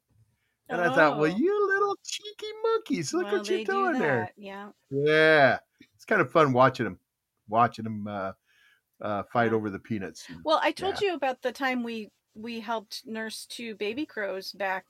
Well, took care of them until they were able to fly. Didn't I tell you about that? No, Well, I only have four minutes, so I'll make it short if I can. okay, we um i was out uh, on, on our property one day and there was this blackbird and it, i didn't know that it was young. It looked full grown to me but i've never seen them super up close but it wouldn't go away. It kept standing really close and i would walk closer to it and it would just kind of hop on a log but it never would fly. And i thought well what's wrong with it? It must be hurt. So i went and got my husband and i'm like look at this bird. What's it doing? And we realized it was a baby. It finally made a little squawk, and we could tell it was a young one. And then we looked over a little further, and there was another one in the brush area. And so they couldn't fly, they were too young. We're looking for their nest, and we couldn't find it. But the parents were circling up above the tree, squawking, squawking, squawking. Um, so we called the wildlife people and asked what to do and they said try to make a makeshift um, nest and hoist it as high up in the tree as you can. So we did Huh. that and the the birds kept tumbling out of it. They would just end up back on the ground. So we used our dog crate and we kenneled them on the ground but we Uh-huh. kept them outside so that they could still talk to the parents and the parents could still talk to them. And we fed them that we asked the wildlife people you know how do we feed them and they told us so we made a slurry of water oats and um, ground up worms and we used a turkey baster to suck that up and and then we we would squirt it into their mouths because they were too young to eat whole worms we tried to give them a whole worm and they couldn't do it so we had to do this worm slurry which was you don't want to chew them up yourself, and Yeah, it was. We used the blender. It was so gross. Um, but we fed these guys for like ten days, Uh-huh. and the parents stayed around the whole time. I mean, they would go and get food or whatever and fly away, but they were they would come back. They were like hovering at the top of the tree, but they would not come down low enough to get them. And the birds, the babies, couldn't get up high enough until about the tenth day. We hoisted them up again because he was hoisting them up in this makeshift nest every day to see if it would take. And so the last time he did it, they hopped out on the branch and then they were fluttering their wings enough to be able to get up and up and up and up to the highest branch. And they got back to their parents and then the parents Nice. took over again. Nice. And then they were able to fly and they all flew away and whatever. But the thing that I found interesting was those parents, you know, you hear, oh, if you touch the baby, they'll be rejected. Or if you, right. you know, they won't, they'll fly away. They won't care for them anymore. Absolutely not true. They were so concerned the whole 10 days, and the mother took over feeding again when the babies were able to finally get back up to her. Yeah, I found that to be untrue too. When we have all these robins, we've had robins building nests in our yard every year, and it, yeah, it's so untrue. I mean, Yeah. I've walked right up into the nest and looked in at them. You know, hey, what's going on in there? And they don't. They, they you know, they just uh, Yeah. they just chirp at me, and they, they don't. They don't. Yeah, it's, it's right. whatever. It's not, oh, you get human scent on them Welcome and to then Tommy. you'll Yeah. never touch them again. Totally untrue. Uh, At least before- for crows. I mean, Yeah. maybe for some species, Or but Tornado. not true Monica, she's not with she's not in the chat anymore. She bugged out, but Monica said that she has hummingbirds and hummingbirds are very territorial with the nectar. Yes, they are, and they fight with the bees. Yes, they do, and the bees fight with them. I mean, it's a two-way fight there. Yeah, it's And, fun to watch uh, them fighting it out. Yeah, I've seen videos of them. I've seen videos of the bees and the hummingbirds going at each other. It is hilarious. I mean, those little bees up, they'll be flying, and it's like they just headbutt the birds, boop, button to knock them out. So I'll have to see if Anyway, I I know pull you- up. I have video and some pictures of the crows. I'll see if I can pull them up and share them with you at some point.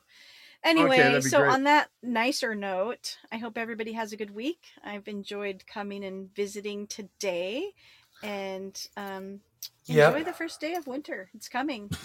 Yeah. Hey, Oh, uh, and uh, thank you, thank you, uh, Shonda. We know you got to get on the road and get to where you're going, but I wanted to let you know that uh, the show is dedicated to the memory of Zeb the rooster. Oh, yeah. Sorry, Yeah. everyone.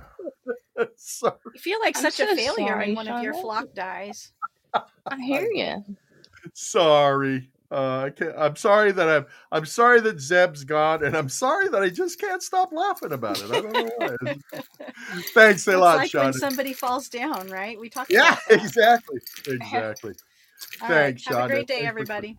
All right, bye bye, Thanks, Shonda. Thank you. Have a great day, Shonda. There she goes, the professor, Welcome Miss back, Shonda Monica. Sinclair. Join her every Monday on the tonight on the, on the Tonight Show. Join her every Monday on the Old Man's Podcast Show here uh, with Eric and the Navigators. She is our navigator for Mm-hmm. uh, Hi, Ellie. for uh, Mondays. Now she's sure I'm sure she's still going to be listening, but she has got to leave. She's got to hit the road, and we don't want her crashing trying to do this stuff. So, uh, Monica, we were just talking about what you said about uh, hummingbirds. Yeah, we've I've seen videos of hummingbirds and bees battling it out. Hi, uh, uh, Ellie, good to see you, and uh, uh, Justice, good to see you. Um, hey, for you, if you're new to the show.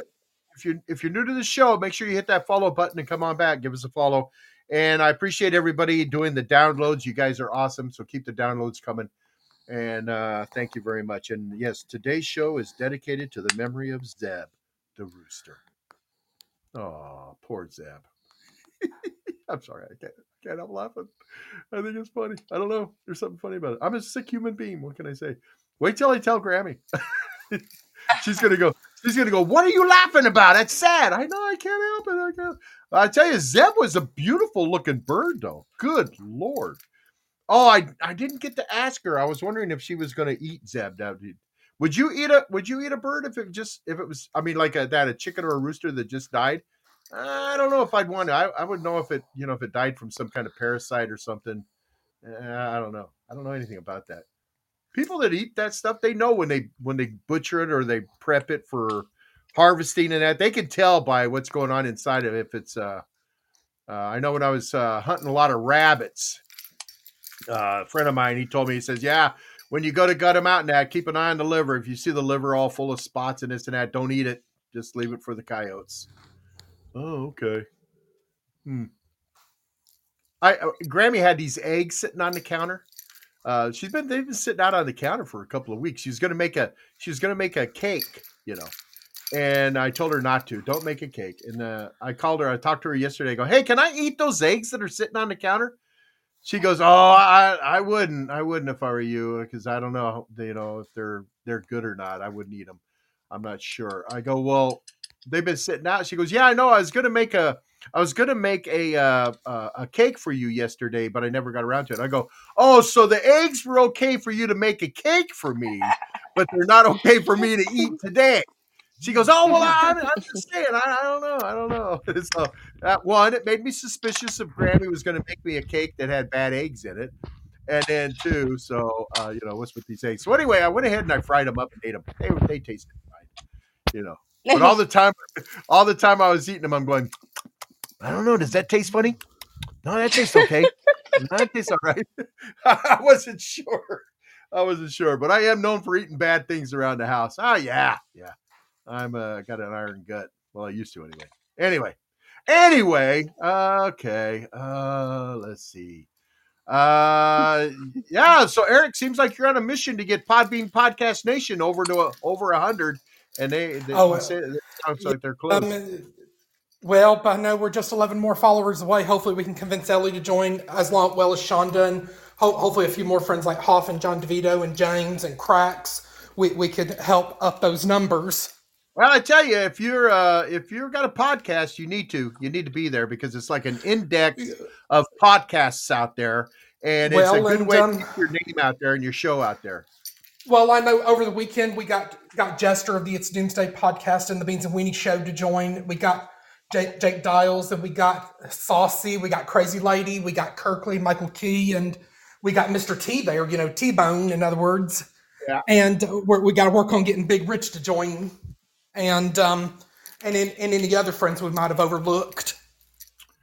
Um. So, um, Russ, you got any? Uh, I want to give you a Thank minute Yuck. to uh, give us a week. Of what's coming up? A week. Uh, what's coming up? Uh, the week ahead of us with uh, outside of normal. What kind of what kind of programming you got coming up that we can let everybody know about?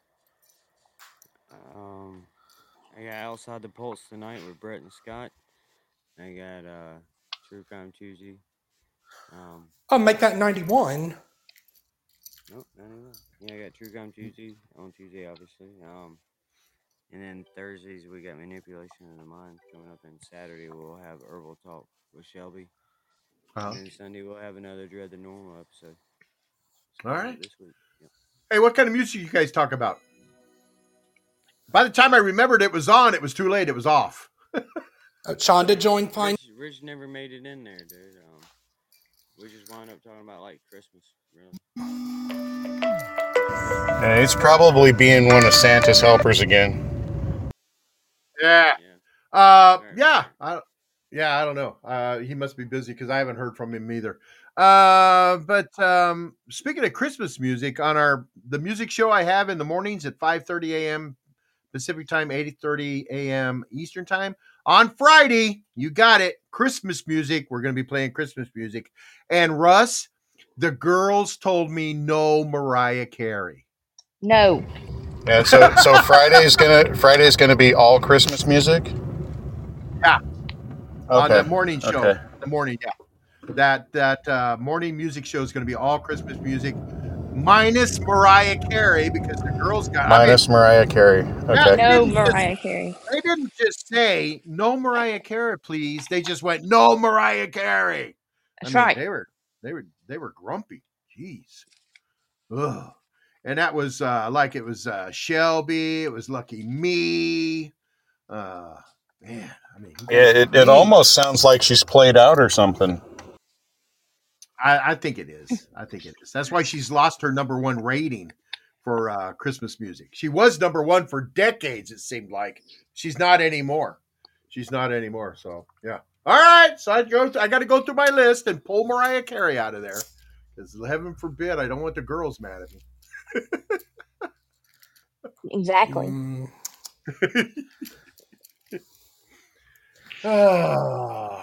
and with Podbean Podcast Nation, we're nine followers away from a hundred. There you go. Yeah, it's kind of sad that you know they put the kibosh the kibosh on that for that music show. Uh, but you know what? That's not sad. That's that's that's But you know actually a, if it's an all Christmas show or an all Christmas music, uh, I would contemplate not showing up. But without Mariah Carey, that's actually a check in the right direction.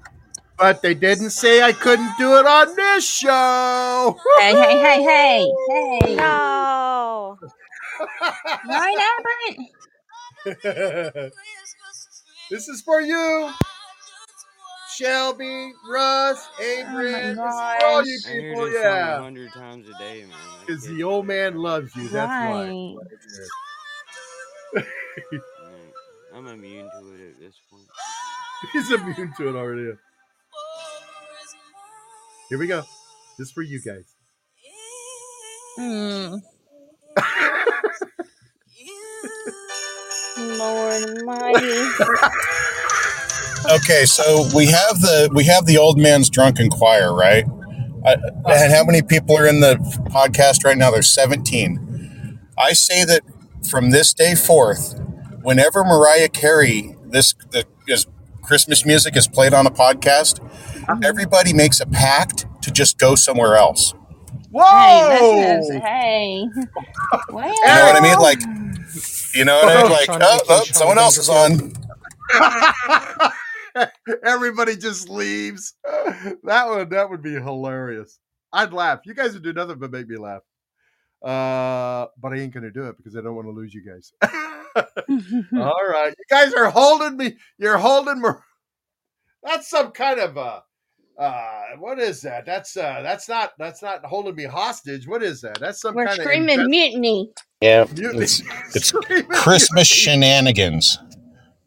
Christmas yeah, Christmas shenanigans. shenanigans. Yeah, yeah. Seems See, like Russ hasn't said anything. I think. Russ already left. Oh, there he is. Yeah, no, I'm here. Oh man! All right, all right. You guys are being. all- You guys are going to do a boycott of Mariah Carey. They're going to boycott the Old Man's podcast because he plays Mariah Carey. All Boycott right. Any podcast that plays that song. Any podcast, yeah. Put the warning out, Eric. Tell everybody don't play Mariah Carey, or the audience is going to bail. or drop like on dead flies, right? yeah, yeah, yeah. Uh, wait, wait, wait. Drop Hey, like uh, Zeb. Yeah, poor Zeb. Poor Zeb. Hey, uh, um, uh, is is Monica? Yeah, Monica's here. Monica says kosher won't permit to eat animals that die.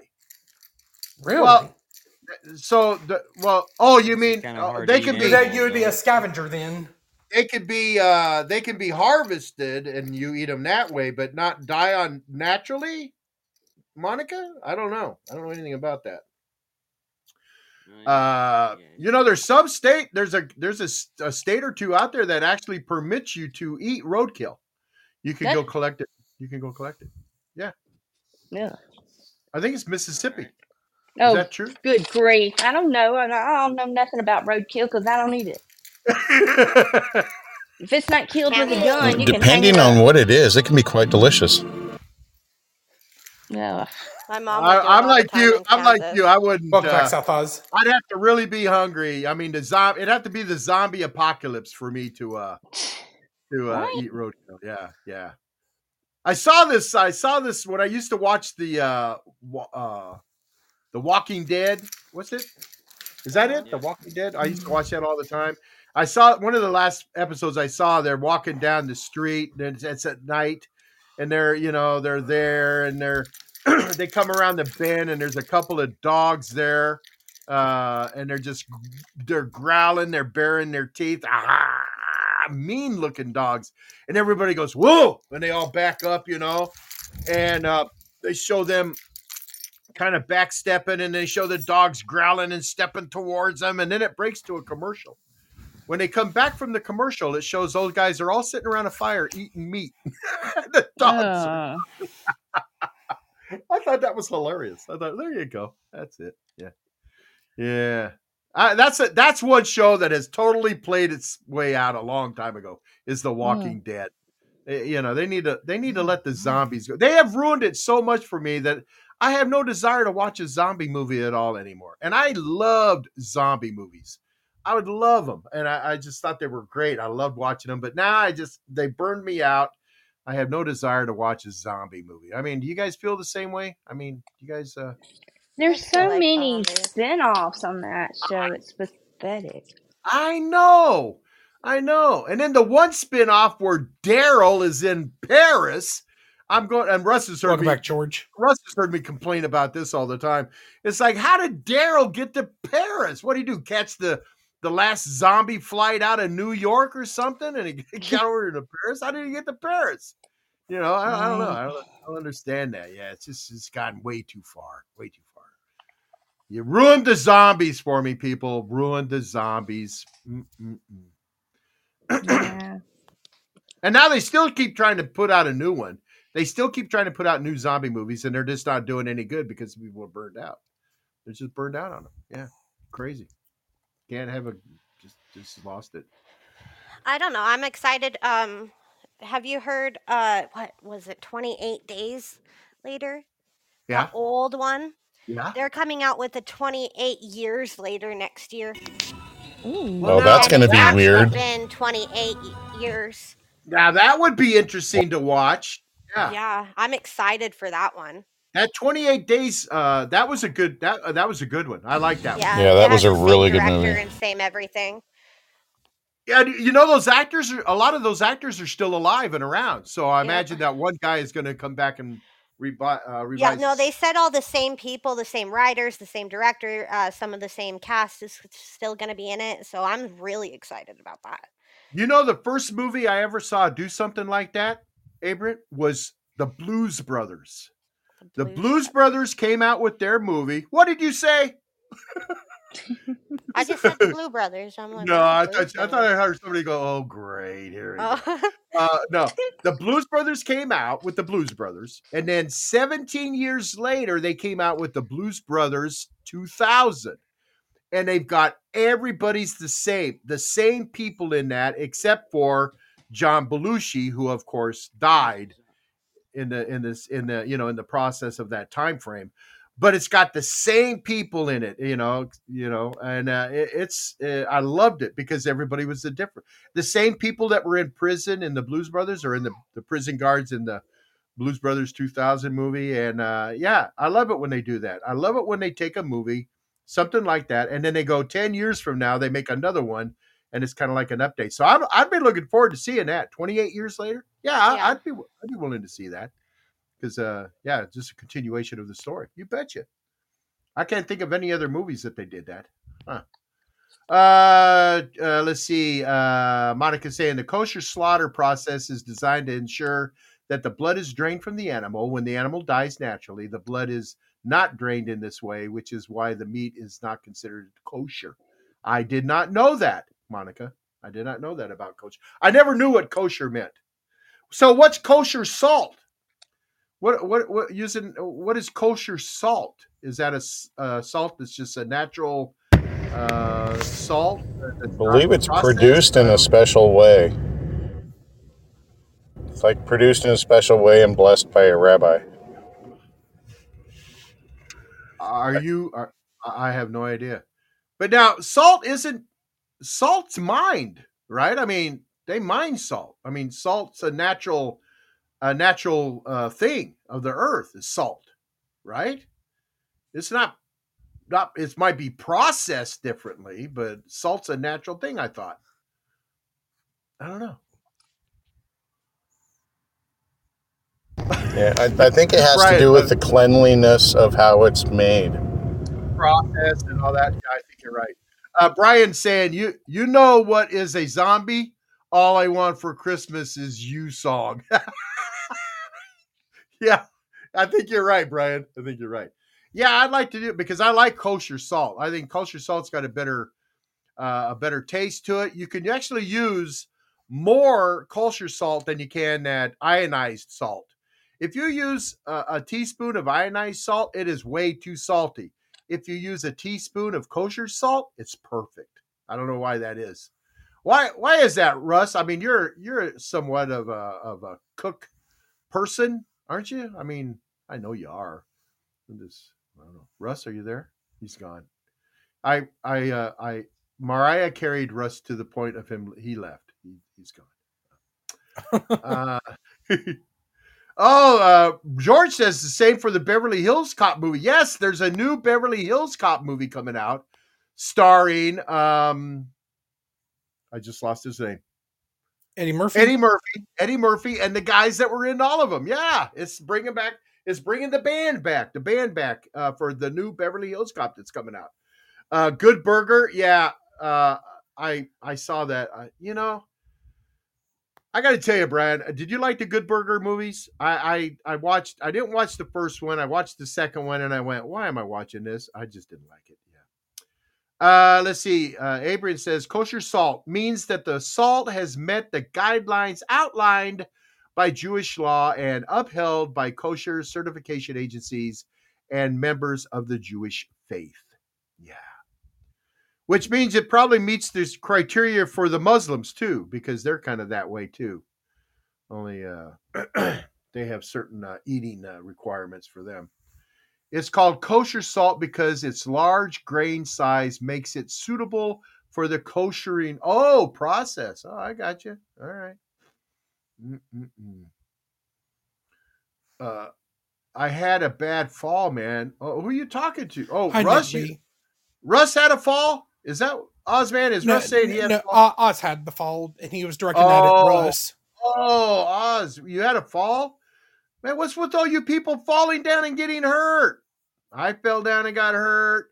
Shelby fall down and got hurt. Oz fall down and got hurt. What did we forget how to walk all of a sudden? I think. I don't know.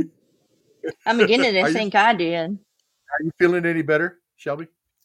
Um, not really. I go to the doctor here in a little bit to see what they're gonna do. I I'm telling you, cracked ribs are they they can't outside of putting you in a body cast. I don't think there's a thing they can do with cracked ribs. They tape you up, tape you up like a boxer. You I know the think whole. there's more to it than um what's make what's causing the fall. Of what I'd done the other day Uh, or like Saturday morning. Mhm. Um, I think it's something more than just inner ear. Yeah, I I uh I I know what you I I feel you. I know what you're talking about because I have noticed uh me Welcome back, lately. I've noticed that I kind of, you know, I kind of lose my footing and my balance a little bit now when I'm walking around. I don't understand it, hmm you know. And uh Yeah. I've really got to be careful. And I'm telling you, I'm really being careful with Grammy being gone. You know, when we're here together, I mean, you know, we're keeping an eye on each other because we're both old, you know, and we know how us old people are. And but when she's gone, it's like, man, I the one thing I don't want to do is, you know, fall and get hurt. Because if I fall and get hurt, who's here? There ain't nobody here. You know, I always try to carry my phone in my pocket now, Shelby, when I'm walking around. Welcome back, Just for the my phone the went one way though. That's because you had it in your hand. yeah. Yeah, it's like it's like during the wintertime, people are walking to their cars, you know, and there's snow and ice on the ground. They got their ca- their keys in their pocket. I mean, in their hand. I go, man, don't don't carry your keys in your hand. Put your keys in your pocket. Why is that? Because if you slip and fall, them keys don't tell them where they're going to end up. And it's true Mm. when we're walking with stuff in our hands. If we trip or something, they're that's gone. They're they're gone. And I, I heard that about carrying your cell phones in your cars because uh, if you uh, you should have your your cell phone should be in our pocket or or something, not just sitting on the council the ca- the the centerpiece of your car. Because if you have in a wreck or something, man, you're not going to be able to find that phone. It's going to go No. right, Yeah. Robert. So the other night, I almost got in a head-on collision. Uh-huh. Uh, that that the wrong way driver on the freeway, and everything like I had my phone sitting on my lap, like tucked in between my pocket and my belt, and my not only the phone but everything else ended up in the driver's side like floorboard, and like why everything was there beyond me. But stuff doesn't sit where it's supposed to be Oh, when you start getting in accidents or, or any kind of like oh. Yeah. juff, jostle. yeah. Like all I did was like turn the wheel twice real hard and everything went in a different direction. All right. That's like uh, if you guys, you people carrying weapons in your cars. I mean, if you're carrying your fi- a sidearm with you in your car and you got it in a holster and it's a, it's and make sure your holsters are attached to something solid, and make sure you got a um, a hammer Yes. latch on it too. I mean, you can because if you get in a wreck in that, you don't want that firearm flying around, you know, because you can lose that. And then plus two, you know, you it sounds funny, but I was in a car wreck with a friend, a couple of friends of mine. We were going out rabbit hunting, and we're in his Datsun, and his Datsun had all kinds of garbage and crap in it, you know. And we're going out there, and being stupid and crazy, we rolled it. We rolled the Datsun, and we ended up. Uh, it ended up on its side, and we were all okay. Uh, but you know, the car took a little bit of a beating. The windshield was out, and all this and that. But when we we pushed it back up on its wheels, it still ran. But we noticed that he had all these big 20 and 30 pound weights in that thing that were free, loose, flying around. And we're thinking, oh my God, we could somebody could have got hit in the head with that thing and killed. You know, so yeah, you should keep your driver your your your passenger compartment somewhat clean. Uh, projectiles, you know, that's in all honesty, that's why we all wear seatbelts now. Uh, because they did they got tired of people becoming projectiles in car wrecks, you know. So uh yeah, I the can seat tell you about a car wreck that I had when the girls were little. Uh y'all might think this is trivial, but it wasn't very. It's not very trivial to me. I flipped my. Um, I had one of those uh, Geos. uh-huh. Yeah, and um, I fell asleep at the wheel. That's when every the sur- Up, you went in the matrix. Matrix, Sean. You went in the Shelby, excuse matrix. Shelby. Yeah, um, and I I uh, fell asleep. I flipped my Geo about three times, and the one Oh, wow. thing I lost in that wreck was my Bible. Oh, wow. Yeah, I was so upset. Yeah, Mm-mm-mm. Nobody got hurt and everything. no, nobody was hurt, but thank God. Yeah, But my Yeah, Bible. there was was a Bible might have been what saved y'all's lives. Maybe it was. maybe Maybe it was. there was a big ad campaign in the United Kingdom uh, for people to uh, seatbelt in the back and to make sure that the passengers are all uh, are all tied up. It come it goes along the lines of those free weights, is because if there's a third person in the back seat of the car, uh, that their body being flung around in an accident is what's going to kill uh, the person in the front in the passenger seat Yeah. Yeah. because a lot of the cars have those little reminders. And so the driver and the passenger tend to get annoyed and put their seatbelt on, but there's not anything like that for the back seat. Mm, mm, mm. Uh, Oh, you we go, lost Shelby? you, Shelby. You dropped out. Oh, Hey, we got about four minutes. We got to Yeah. go. I was going to tell you, Shelby, that uh, maybe that was the deposit that you made for everybody not getting hurt in that car. You never know. You know, you're losing your Bible. That was the deposit you made. Anyway, I want to thank everybody uh, for coming into the show. You guys are awesome. Thanks for being here. Um, uh, we didn't get to a lot of the comments being made in the uh, in the uh, Happy chat. birthday once again to Paul G. Yeah, happy birthday, Paul, and uh, Happy birthday. Paul. bye, Zeb. It says Zeb name from Zeb. Well, Anyway. um, well, you know, Russ is coming up next. I mean, he'll pick up this conversation, and then later on tonight, he'll be joined by Brett and Scott and Shep and the gang for Outside the Pulse. But also be on lookout for Lunch with Spanky. Also be on lookout for Caps to do his chill show, and then. And if Brett and Scott are firing up the headline news, be on lookout for that. And we'll be back tomorrow, of course, when Amber May joins us.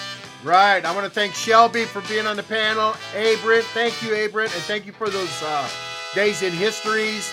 Uh, Russ, thanks for coming on. Robert, thanks for coming on and being here. Uh, again, a, a special thank you to our navigator for Monday, Miss Shonda Sinclair. Always a pleasure having her on the show. She is a sweetheart. All right.